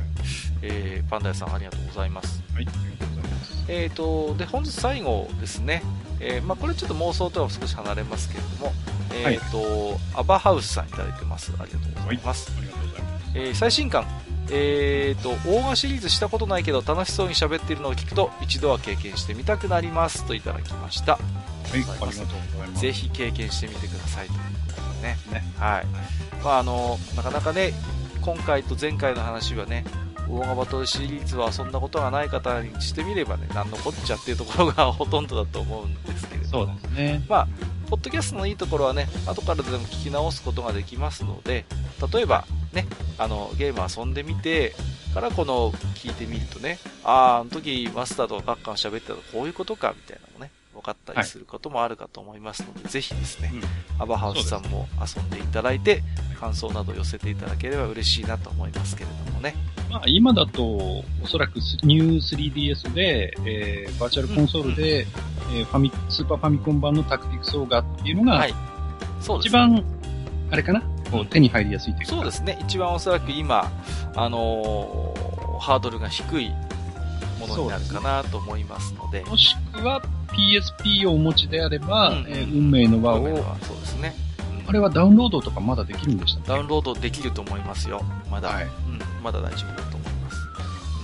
うん。僕も今ビーターで遊び直してますから。うん、はい。はい。えー、ということで、えー、皆様のですね、あの、はい、オーガの妄想ということで、いっぱいご紹介させていただきましたけれども、こう、はい、ざっとこう、えー、聞いてみて、マスター、いかがでしたか？こう皆さんのこう妄想そうですね。あのー、やっぱり、それぞれのなんか愛を感じるというかね。うんうん。うん。えー、こう、うん、こう、まっすぐな妄想が結構多かったかな。うん、うん。うん。なんか僕みたいにちょっとひねってね、その、あの、ニールダムの人が、まあ、ちょっとね、話はありましたけど。はいはいはいはい、うん。で、やっぱり8章を見たいっていう方は結構いらっしゃるんだなって、うん、そうですね。うん。やっぱりね、あの、王道行くというわけじゃないですけれども、うん、そこが気になるところではありますしね。うん、うん。やっぱりね、僕も、やっぱオーガバトル、オーガバトルシリーズを非常にやっぱり思い入れを持って遊んできた人たちの置き手紙なんでね、うんはい、オーガらしさみたいなことを結構皆さんなりにそれそれぞれね、やっぱり表現されてらっしゃるなと思うんですよね。はい、うん、例えばカオスフレームが、あの、話題が出てきたりとか、うんうんうん、あとやっぱりね、二つ名とか、そういう要素もそうなんですけれども、うん、うんだからこの、やっぱりオーガシリーズならではの要素っていうのを皆さんこの妄想の中にも織り込んでいただいているので、うん、まあ、その辺非常にね、うん、ああ、あのー、いいなっていうね。うん。そうですね。うん、うん。こだわりをこう、うん、あと、まあ、スイッチ版っていうふうに、あの、限定したからっていうのもあるのかと思うんですけど、はい。ガチャっていうのを書いてくる人がいなかったっていうのはちょっと嬉しかったですね。そうですね。それはね、やっぱりね、なんか、ね、やっぱこのオーガのこの重厚の世界観にやっぱガチャはなかなか似合わないですからね。うん。どうします？今なら初回特典、デネブローブがついてくるとかさ。でも、前に松野さんが、ツイッターで、その、えー、スマホかなんかで、その、オーガーのシリーズをもしやるとしたら、やっぱりガチャっていう要素は外せないかな、みたいなことを、本人ちょっとおっしゃってたことおっしゃってましたね。そうそうそうそう。出ましたね。だからまあ、うーん、でもどうでしょうか。まあ、あのー、最近のね、まあ、スクエニさんっていうか、まあ、あの、ファイナルファンタジーも、まあ、様々なソシャゲが出てますけれどもね。僕どこかでねやっぱ世界観の切り売りしてる気がしてならないんですよね、うん、どうしてもやっぱり過去のそういう熱くなった思い出っていうのにこう結構依存してたりする部分もあるじゃないですか。そういう名作ゲームのソシャゲ化っていうのは、はい、で現にねそういうガチャで過去自分が本当に思い入れのあるキャラクターを手に入れられるってなったらやっぱりガチャを回したくなる気持ちもよくわかるしね。はい、僕だってやっちゃうかもしれない。うん、だから、うん、ただ一方でね、まあ私、ソシャゲの仕事もしてるんで、あんまり あの、あのー、悪口言えませんけども、中にはね、やっぱり安易に過去のそういう世界観の魅力にすがってね、それを切り売りしてるだけにしか見えないものも一部感じたりするのでね。はいはい。うんうん。だからそういうのはやっぱりなんかこう、なんていうのかな、その、過去の重厚なストーリーみたいな思い出を、に、なんか影を落とすことにならなきゃいいなとは思いますけれどもね。まあ、デザイン次第ですけどね。うん、そうそうそうなんですよ。だから、ガチャそのものがよ、良くないっていうつもりはさらさらないんですけれども、やっぱりそこにね、原作といいますか、その元になったゲームへのやっぱりリスペクトが感じられないものについてはね、うん、やっぱり、なんのかな、どうなのかなって、ファンとして残念に思うこともあるだろうなっていうことは思いますけどね。そうですね。うんうん、はい。はい。えー、ということで、少し長くなりましたけれどもね、えー、本日は、えー、と、スイッチ版オーガバトルサーガ新作、俺だったらこう作るということで、えー、と、皆様からお寄せいただいた、えー、と、置き手紙をね、元に、えー、私どもでコメントをさせていただきました。えー、本日もマスター、ありがとうございました。はい、ありがとうございました。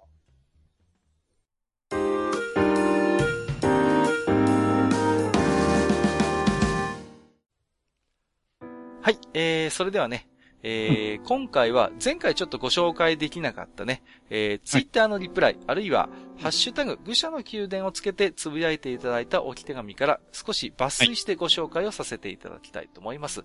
はい、えー、もちろんすべてね、私どもお目通しはさせていただいておりますので、よろしくお願いいたします。ということで。じゃあ、今日はマスターの方からご紹介いただけますかね。はい、わかりました。お願いします。えーと、それじゃあ一通目ですね。えーと、これは、なんて読めばいいんだろう。赤星でいいんじゃないですかね。赤星でいいんでしょうか、うん、それとも赤星というものでしょうかね。どうでしょう。うん、の、えー、ひてさんですね。はい。ありがとうございます。はい、さんからいただきました。ありがとうございます。えー、地下74回 F1 回を聞いた。えー、F1 の面白さはレース結果だけでなく、その舞台裏もしっかり把握すると面白さが増すことがよくわかる。うん、えー、今の私は F1 を画面で見ることはほとんどないが、えー、愚者の宮殿の F1 回は聞いてて最高に面白いといただきました。ありがとうございます。ありがとうございます。そうですね。うん。めすぎですね。いや、でもやっぱりあの、結構 F1 を見てない方、あるいは見なくなって久しい方は、非常にあの、このね、マスターの F1 回、面白いですよっておっしゃっていただいている方多いので、うん、ありがたいなと思って、まあ、本当はね、やっぱりでも、ね、あの、画面で見るハードルを少し下げていただくというとあれですけれども。そうですね。うん、うん本当はね、そうやって見られればいいんでしょうけれどもね。はい、うんその辺はね、あのー、まあ、前も言いましたけど、あのー、世主がね、リバティメディアということで、アメリカ資本になりましたから。はいはいはい。それからね、あのー、もしかしたら変わってきてくれるかもしれない。そうですね。ちょっとそのあたりは、ちょっと期待したいところではありますけどもね。そうですね。うん。はい。うんうん、はい。はい。というわけで、えー、ヒデさん、ありがとうございました。ありがとうございました。はい。じゃあ次行きましょうかね。はい、えっ、ー、と、ちゃんなかさんからいただいております。はい。ありがとうございます。はい、ありがとうございます。えー、まさかのマスター、ここチェックといただいております。すいません。これ、これマスター狙ってたの？これ、全然。僕まあまあ、まあまあ、あの、相手に言えば狙ってはいました、あ、そう、あ、そうなんだ。すいません。僕全然拾ってなかったなと思って。いやいやいやいいんです。いや、ちゃんなかさんね、ほら、Gmail の方でも、なんていうんですか、うんうん、あの、真面目なと言ったらあれですけども、あの、そうですね。いただいてましたんでね。はい、いただいてますね。この辺はもうやっぱりさすが関西人と言いますか、うん、あの、きちんとアンテナ張ってるなっていうね。厳しいですね。さすがですね。はい。次はもっと頑張ります。はいはい、チャンネルさん、ありがとうございます。ありがとうございました。えーと、次ですね、えー、千秀さんいただいております。はい。ありがとうございます。えー、ハニワさんの職場にでっかい釜、オートクレーブ、なるほど、レース業界の中の人でしたか、といただいて そうなんですか？はい。あの、オートクレーブはね、確かにあの、うちの会社にあるんですよ、ね。はいはいはいはい。はい。あの、高圧蒸気滅菌機というですね。うん、ほう、はい。あの細菌検査があるもんですからね。あ、なるほど。だから、その、使った道具とか、これから使う道具とかを、その、殺菌、まあ、滅菌って言うんですけど、うんうんうん、滅菌するために、その、まあ、釜に入れて、うんうん、あの、圧かけて、蒸気で、その、100、何度とか、まあ、120度ぐらいまで上げてとか。はいはいはい。殺菌かける釜があるんですけど、うんうんうん、はい。それもオートクレーブって言いますし、あの、実際に F1 マシンの、あの、カーボンのボディを作る、うん、やつも釜のことをオートクレーブという、ね。ああ、なるほど。うん、うん、うん。ほう。まあまあまあ、そういうことですけど。まあ、でもね、残念ながらレース業界の中の人ではないんですけど。そうなんですね。はい。なるほど、なるほど。まあね。いろいろ機会はある職場におります。ああ、わかりました。なるほど。はい。はい。はい、ありがとうございました。はい。えー、それから F2 さんいただきました。はい。これは初めてですね。そうですね。はいえー、はじめまして、えー、いつも聞かせていただいてます。えー、74回の細かいことですが、えー、マイケル、これマイケル・アンドレットですね。うんうん、えー、マイケルの F1 参戦は1993年のため、うん、えー、ホンダではなくフォードエンジンを積んだ MP48 だったはず。うんうんえー、当時はマイケルの走りを期待していたのですが、連続1ラップリタイアと残念でした。ね。これあの、ご指摘をいただいてるんですね、これはね。そうですね。はい。で、僕の方であの、まあ、ツイッター上ではね、あの、訂正を流したんですが、あの、確かにね、あの、F2 さんの、えご指摘の通りですね。93年にマイケル・アンドレッティが、え参戦した時は、僕はあの、えマクラーレン・ホンダに乗ってたんですって言っちゃったんですけど。ああ、はいはいはいはい。はい。マクラーレン・ホンダではなくて、その時はマクラーレン・フォードだったんですよね。はい。ですので、えここでもね、改めて訂正させていただきます。はい。はいで、まあ、あの、ツイッター上でね、はい、あの、マスターが、うん、あの、お返事出してまして、それにもリアクションいただいてましたね。そうですね。はいはい。はい。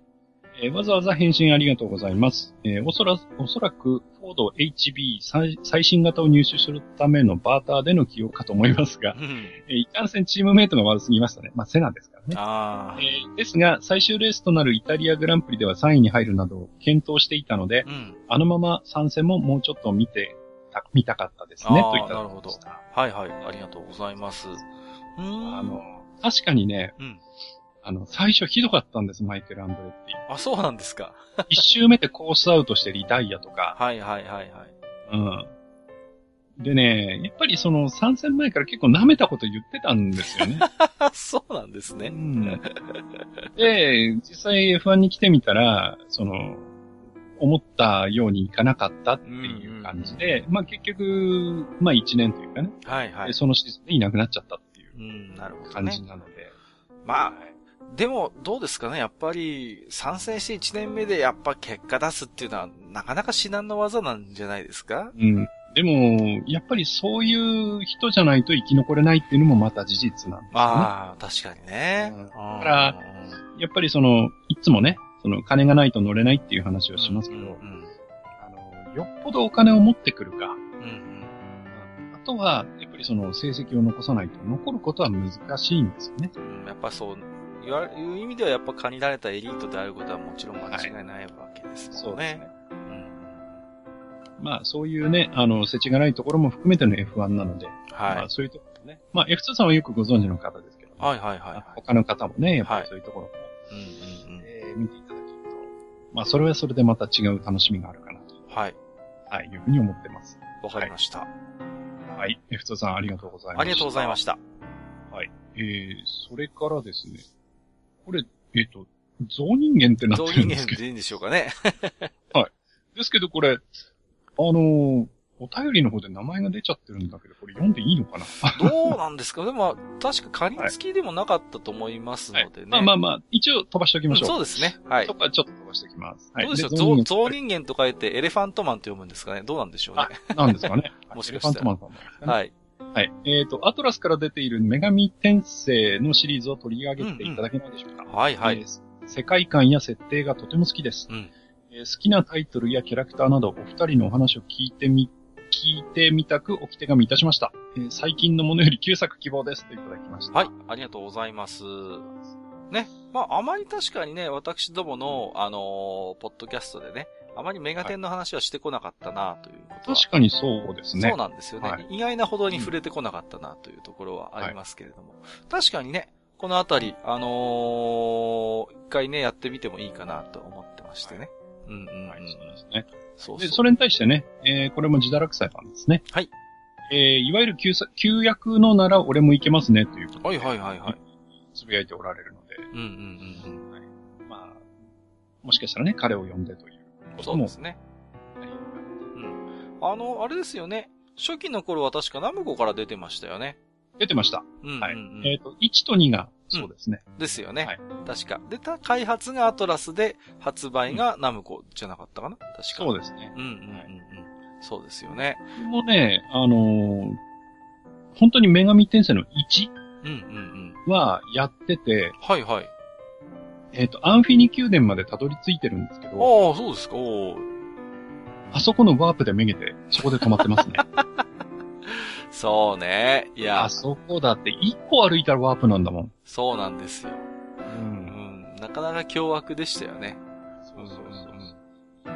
まあ、あの、なんて言うんですか？RPG で当時やっぱり主流だったのはやっぱ中世ファンタジーものだったわけですけども、はい。この、まあ、あの、メガテンシリーズの、まあ、あのなんて、まあ、共通のあれですけども、学ラン来た高校生がね、あのうん主人公っていうところがね、非常に当時斬新で、うんうん。またあのなんていうのかな、そういう様々な神話とか神や悪魔をこう取り入れたね、やっぱあの、はい独特の世界観っていうのは、やっぱりね、うん、あの最初の頃から新鮮でしたしね。うんうん。僕なんか当時やっぱ菊池秀之先生のあの電気物とか好きで読み漁ってましたんで、このスケベ。いやいやいや。まあ、実際ですから、あの、本当しっくりきたんですよね。あの、悪魔合体っていう非常にこう、なんていうのかな、こう、ね、うん。神に反する行いといいますかね。そういう、本当に、こんなことしていいのかなっていう、そういう背徳感みたいなものを非常にいいスパイスが効いててね。はい、はい、はい。まあはい本当魅力的なタイトルだったので、ぜひこれはね、うんちょっとまた、機会を改めて、ジダラクサイさんもお呼びして語りたいところですね。あれ、女神転生って小説もありましたっけ？ありました、ありました。はい。もともとはそうです。電気の、こう、えぐい、そうそうそうそうえぐい。小説だった気がしますね。あの、アニメ自文庫で、徳間が出してると思いますよ。はい。うんうん、なんか、ヒロインがいきなりレイプされたりとか、結構、そうえそうそう、ぐかった記憶があるんですそうけど。そうなんですよ。うんうんうん。はいまあ、ねあのーやっぱりね、非常に、まあ当時のね、アニメージ文庫って結構そういう要素が、まあ強い作品が多かったんですけれども、はうん、まあ、やっぱりね、そういう、なんていうのかな、うん、非常にストーリーとしてはほ骨太というかね、まあ、うん、電気物の話王道を言ってるところはあるかなと思いますけまあれ、そうですね。ね。はい。うんうんうん。はい。まあ、機会があればね、あの、うん。当時のでもなんていうのかな、まあ、せ小説版ガンダムとかもそうですけれども、まあ、そうですね。そういうはい。いろいろ、なんか、となんか、潮流があるなっていうのは思いましたけれどもね。そうですね。当時からね。だから、アニ、うーん、結局アニメとかゲームで表現できないそういう過激な部分っていうのを、こういう小説が担ってたところもあったよなっていう要素も感じますね。なるほど。うん、小説だ、うん、小説だったら許されるっていうところがやっぱありましたんでね。はい、うんうんうん。まあもちろんね、新潟に関して言えば小説が最初ですから、まあ順番が逆なんだけれども、はい、うんうんうん。なんかそういうのを僕も思い出しますね。はい。はい。まあ、ね、ね、ゲームの方でも義伝の方なんかは結構エッチだったし、します、しましたからね。まあ、あの、またこれの辺は、機会を設けて喋りたいと思いますけれども。はい。はい、そうですね。はい。えー、と、人間さんでいいのかな？はい。ありがとうございました。ありがとうございました。ちなみに僕はね、あの、ファミコン版の1のね、あの、戦闘シーンの曲がめっちゃ好きです。ああ、いいですね。いや、はい、本当に。その辺はね、またゲーム音楽の回でももしやれば、また語りたいと思います。そうですね。はい、うん。あれはやっぱプログレなのかねあれは。大きくですよね。うん。まあ、ハードロックと言ってもいいハードロックね。うん。はいはいはい。はい。じゃあお次行きましょうか。はい。えっ、ー、と、ミステリオさんいただいております。はい。ありがとうございます。えー、プレイステーション版天地を食らうはだいぶプレミアついてたよ。うんうんうん、そうなの？うん、えー、最近のだとドラゴンズクラウンとか、はいはい、はい、えー、車級のトップ A はどことなくバニラウェアっぽいですね、といただきました。ありがとうございます。まあ、うん、あのー、多分ね、ベルトスクロールアクション会を聞いていただいたのかな、と思うんですけれどもね。そうですね。まあ、あのー、たまに突っ込まれるんですけどね。あの、めんどくさそうなおっさんが二人で話してるのに、なんでこんな可愛いキャラ系のトップ A なんだっていうことでね。まあ、完全に釣りに行ってるんじゃないかって言われてますけど。まあ、そうですね。まあ、その通りだ。はい、その通りだ。いやいやいや。うんうんうん。まあね、あの、バニラウェアっぽいっていうのは、まあ本当褒め言葉でありが、まああの、嬉しいなというところもあるんですけれども、はい、うん。やっぱりね、なんていうんですか、バニラウェアも最初にあの、絵、絵があるっていうか、あの会社も、絵からイメージを膨らませて、そういうゲーム性とか物語を紡いでいくっていう作り方が非常に特徴的な、やっぱりメーカーさんでしたね。うんうん。だからこそ、まあ、バニラウェアの、そういう手掛けるゲームのイメージっていうのは非常に印象深いっていうのはやっぱあると思いますけれども。うん。そうですね。今さ、あのー、あれなんだよね。ブリューゲルのさ、えっ、ー、と、バベルの塔でしたっけか。あれが来てるんだよね。うん。あれ見に行きたいんだよ。昔ね、小学生の頃に、あのーはい、あれのね、あのー、ジグソーパズルを、あのー、そう。またずいぶんとめんどくさそうなの。1000ピースだったと思うんですよね。大変ですね、それ。3ヶ月ぐらいかけて完成させたんですけど、はい。だからね、なんていうのかな、非常に細部までよく覚えてるんですよね、そのおかげもあってね。うん。いや、だからね。で、なんか僕非常にあの、マスター知ってますよねあのブリューゲルのバベルのと、どういうのいや、わかりますよ。うんうん。はい。なんかすごいあれに対してね、なんか不思議な憧れがあって、ほう。うん。で、僕あの中に小学生の頃、バベルの塔に住みたいってずっと思ってたんですよね。住みたいってのはまたちょっと変わってますね。うん、なんだろう登ってみたいならわかるけど。うん、なんかね、ある種の理想郷みたいなイメージがあって。いや、もう全然そういうさ、要素ないくせに、うん、何だったんだろうなと思って。なんかあそこのな、子供の頃からなんかこう、神になりたいとか、なんかそういう。そういうことなの。いや、あの中で普通に生活したい生活したら面白いだろうなっていう、妙ななんか妄想がありましたね。うん、でもまあ、こう、箱庭感はあるよね。そうそうそうそう。昔からそういうね、うんうん、箱庭感が多分好きなんだと思いますね。うんうんうん、そういう気もしますね。うん。きっと、うん、おそらく箱庭的な魅力を感じてるんじゃないのかな。うん、多分、そうだと思いますね。まあ、後に同じような、こう、感想をね、あの、ルナルサーガっていう小説があるんですけど、はい。キメント市バドッカっていうとこが出てきて、そこもすごい住みたいなと思った年だったんだよね。なんかね、時とも僕あるんですよね、そういう、ここに住みたい願望がね。うん。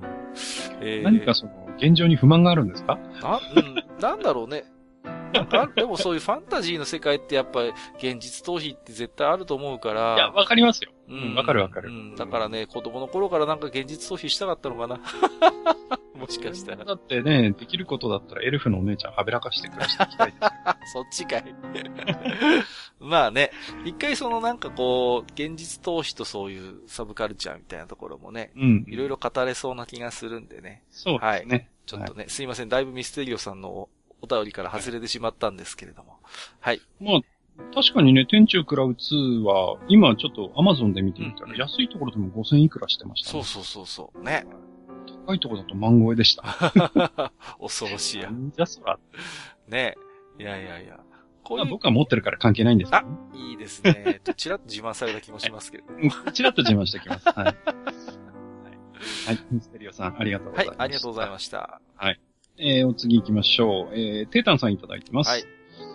ありがとうございます。ありがとうございます。えー、久々に聞いたぜ。マスターの F1 回、タクティクソーガもシンゴジラも未消化の俺様が、俺たちのハニワマスターの叫びを聞いたぜよし、この調子で次回も聞いてやるぜえ、またタクティクソーガ畜生タクティクソーガからは逃れられない運命か そりゃそうだ。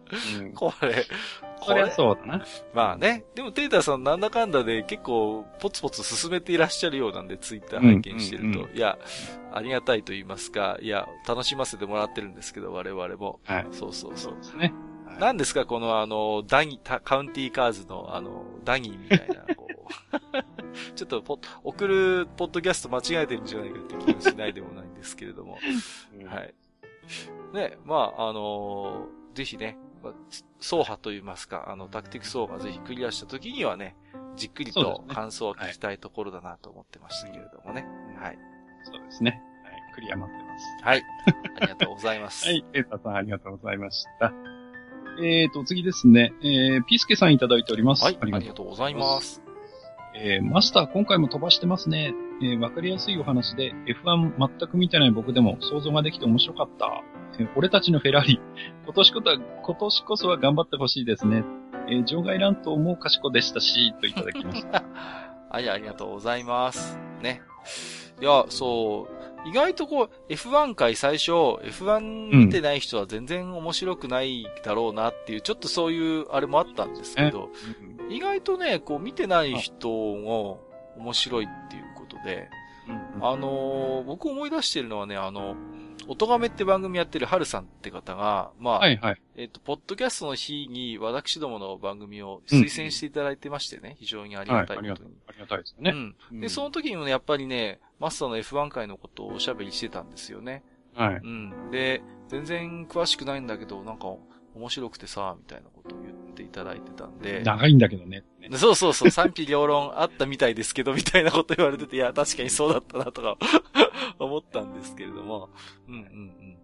まあね、まああのー、今年もね、えー、はい、機会を見てちょっとこうね、また前半、うん、あるいは後半ということでね、お話はしていただきたいなと僕もマスターには、そう、え、ね、思ってます、またやりたいと思ってます。はい。また、新たなね、あの、場外ラントも最近ありましたんで。そうです、いろいろね。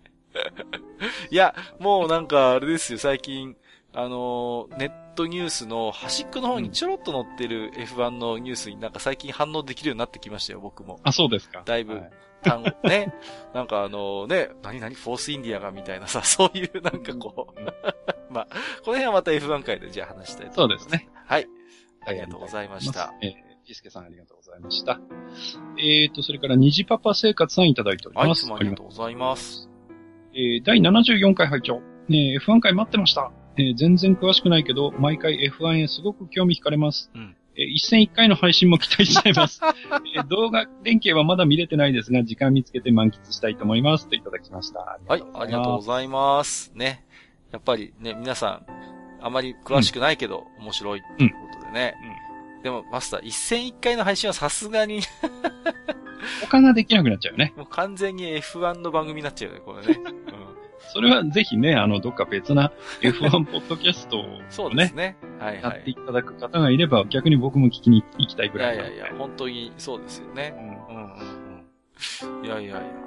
なんですかね。ちょっと専門、さすがにちょっと愚者の F1 になるわけにいかないので。そうですね。いやいや。まあでもね、本当にこうやって皆さんにおっしゃっていただいてるんで、はい。うんうんうん。ありがたいことでね。うん。まあ、あのー、ね、うん、うん、うん。そうですね。うん。あのー、何ですか？えっ、と、FIA の用意した動画もね、ほんとかっこいいですし、まあ、今年のマシンの特徴をほんと端的にね、捉えているので、うん、ぜひ見ていただくと、あ、はい、今年のマシンはこうなんだと、とても一発でよくわかる感じだったんで。そうですね。はい。はい、ぜひ見ていただければと思いますので。はい。はい。はい、えー、虹パパ生活さん、ありがとうございました。はい、ありがとうございました。えっ、ー、と、本日最後です。はい。えー、高ールさんいただいております。はい、ありがとうございます。はい、ありがとうございます。金銭に触れるゲーム購入してしまいました。ということでですね。うんうんうんうん、えー、ニュー 3DS にね、画面に映っているのは、はいうん、タクティクソ。そうなんですよ。いや、嬉しいな。うんうんうん。ね、バーチャルコンソールでご購入いただいたんでしょうかね。うん。うんうんうん。まあ、ぜひね、あのー、多分、は、初めてされると思うんですけれども、想像するに。はい、うん。やっぱり感想をお聞きしたいですよね。うんうん。一つね、ちょっと懸念するのがね、この 3DS の小さい画面でタクティクソーがあの、画面がね。そうそうそうそう。細かいいろんな画面がね。細かいからね。うん、ちゃんと見れるかなってのがちょっと心配ですけど。やっぱり当時のね、ゲーム、スーパーファミコンですから、テレビでやること前提にしたデザインですからね。そうなんだよね。うん。で、テレビでやるときですら、やっぱり結構ね、かなり細かいなという印象はありましたあの、ドット絵のお芝居をね、見ていただきたいので。そうなんですね。あの、50回でヤスさんも感動してましたけれども。はい。本当にドット絵の細かい所作のね、ところ、ぜひともね、堪能していただければなと思いますけれどもね。はい。えー、ということで、高原さん、ありがとうございました。はい、ありがとうございました。ぜひね、あの、ゲームを進めた暁にはね、また我々の方に、あの、感想聞かせていただそうですね。ありがたいです。うんうん本当にそうです。気に入ったキャラとかね、そういうことでも教えていただければ、我々ね、それだけでも本当にご飯何杯でもいけちゃうんで。ね。えー、勝ちはしねえでも何でも構いません。いいと思いますよ。はい、どっか聞いたことあるの？えっと、えー、ということでありがとうございました。はい、えー、ということで、あのー、本日もね、えー、いっぱい、うん、あのー、ご紹介させていただきましたけど、引き続きですね、はい、えー、うん、ハッシュタグ愚者の宮殿つけていただいたり、えー、私どもの公式ツイッターアカウントにリプライしていただいたもの、えー、すべてではございませんけれどもね、このようにご紹介させていただきますので、よろしくお願いいたします。はい。あとはね、Gmail でいただけば、それは必ず。あ、そちらは確実にえご紹介させていただきますので、合わせてよろしくお願いいたします。はい、ということでね。はい、はい、えー、本日のお便り紹介のコーナーでした。マスター、ありがとうございました。はい、ありがとうございました。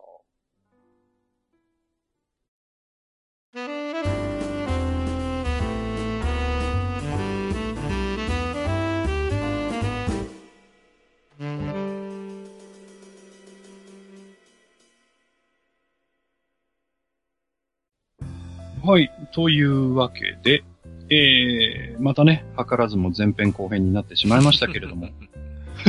そうですね。まあね。はい。えー、スイッチ版オーガバトルサーガ新作、俺だったらこう作るをね、えー、ここまでお送りしてきましたけれども。はい。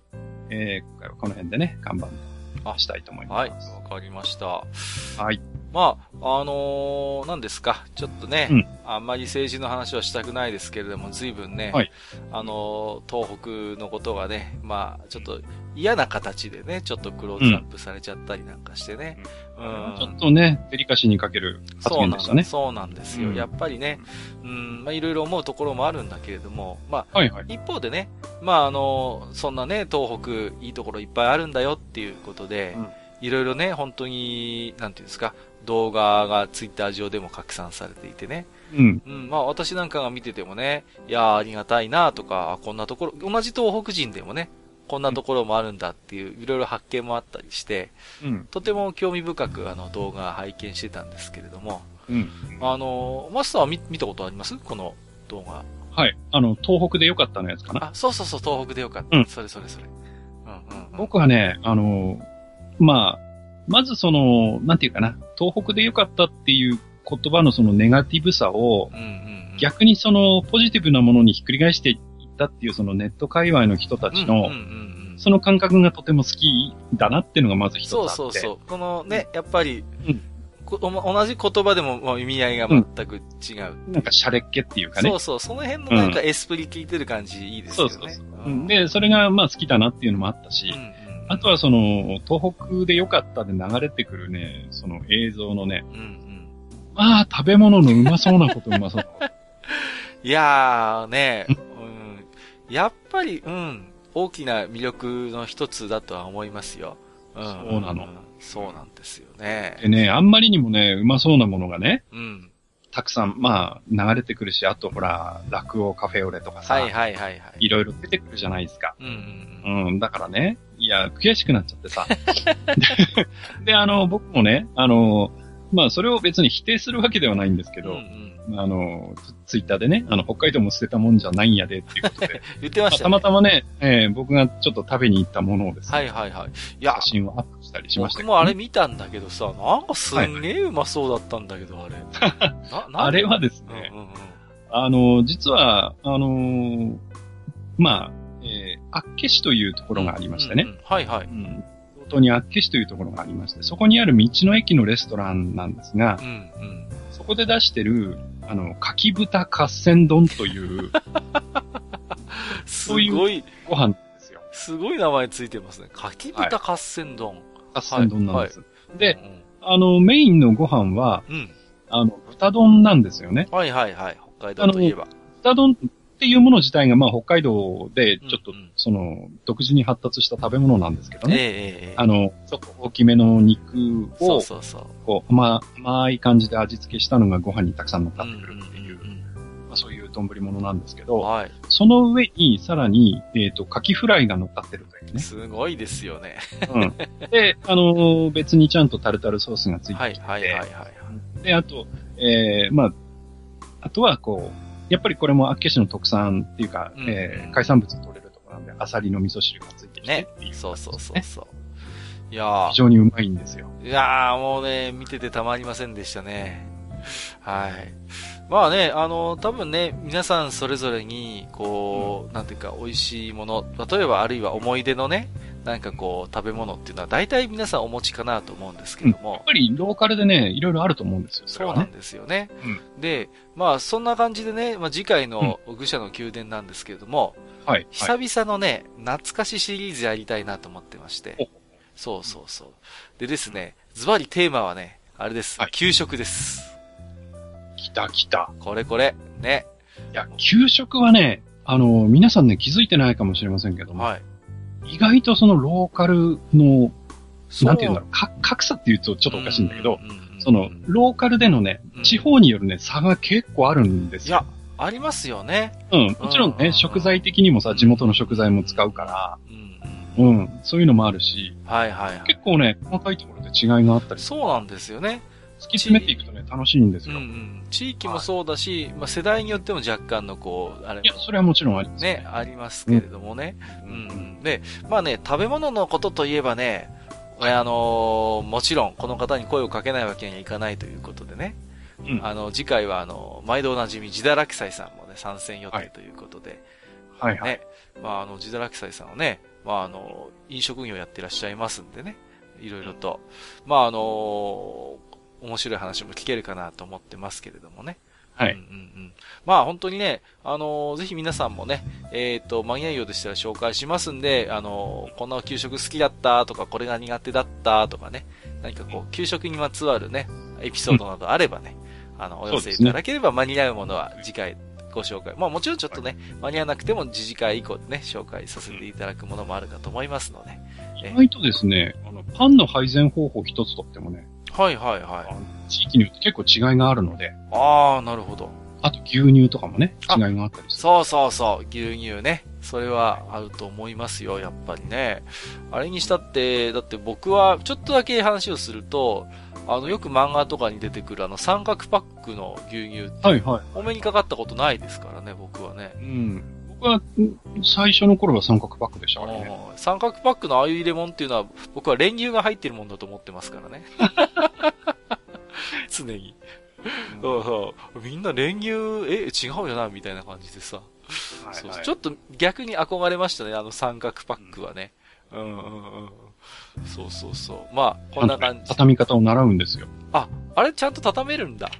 畳めるんですよ。へ三角に畳む畳み方と四角に畳む畳み方。あ、そんなあるんだ。そうそう、二通りあるんですよ。へえ、全然知らなかった。ね本当に。まあ、これはね、あの、次回聞こうと思ってますけどね。じゃあ三角パックの場合、ミルメイクはどうすんだ問題とかね、いろいろあるんで、はい。まあ、このあたりのことも含めてまたね、えー、懐かしい給食トークしていきたいと思いますので、そうですね。はい。はい、よろしくお願いいたしますということで、はい。はい。えー、本日もね、長時間にわたりまして、えー、はい、えー、お話をしてまいりましたけれどもね、えー、はい、ここまでご聴取いただいた皆様ありがとうございました。えー、ここまでお相手をさせていただきましたのは、私こと、閣下と、私こと、はにわでございました。本日もご聴取いただきまして、ありがとうございました。ありがとうございました。